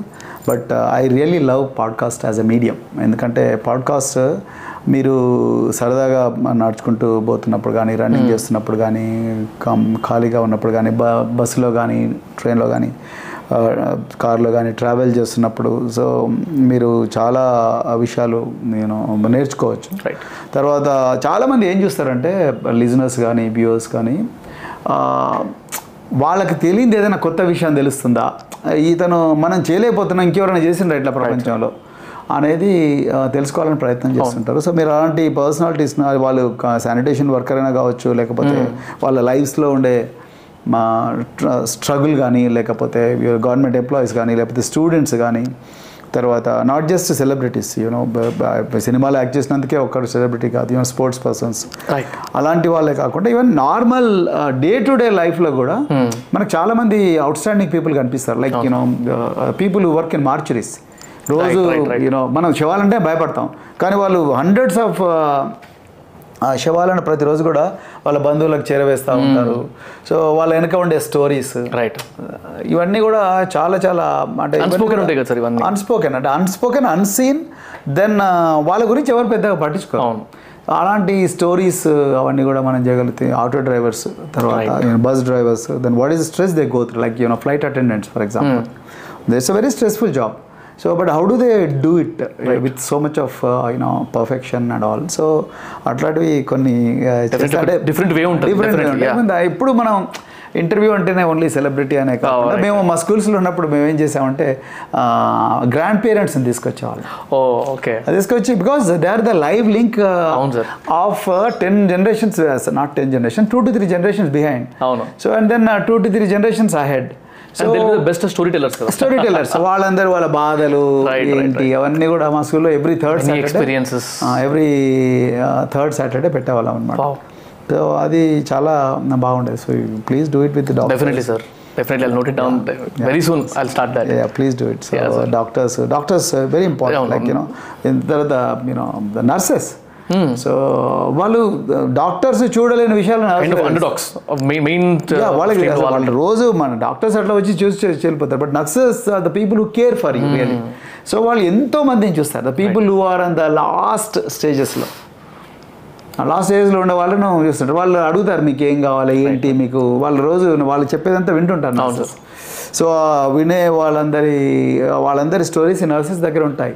సో వాళ్ళ లైవ్ ఎక్స్పీరియన్సెస్ అట్లాంటివి పెడితే చాలా బాగుంటుంది తప్పకుండా. సో ఇంకా మెచ్యూర్ అవుతుంది. తప్పకుండా. Otherwise you're doing great thank you very much sir inspiration. First thing వచ్చేసి ఇన్స్పిరేషన్ అంటూ పెద్దగా ఏమీ లేదు కానీ I'm habit reader of books నేను చాలా బుక్స్ చదువుతుంటాను. ఐ హ్యావ్ పర్సనల్ లైబ్రరీ దాన్ని ఎక్కడున్నా అని చదువుతాను. సో నేను uh, ఇప్పటికీ మర్చిపోలేని బుక్ వచ్చేసి man search for meaning so man search for meaning meaning yeah okay so one of the best books have ever read so చాలా ఇన్స్పైరింగ్గా ఉంటుంది. సో మీరు రెండుసార్లు చదివినా చదవాలనిపిస్తుంది.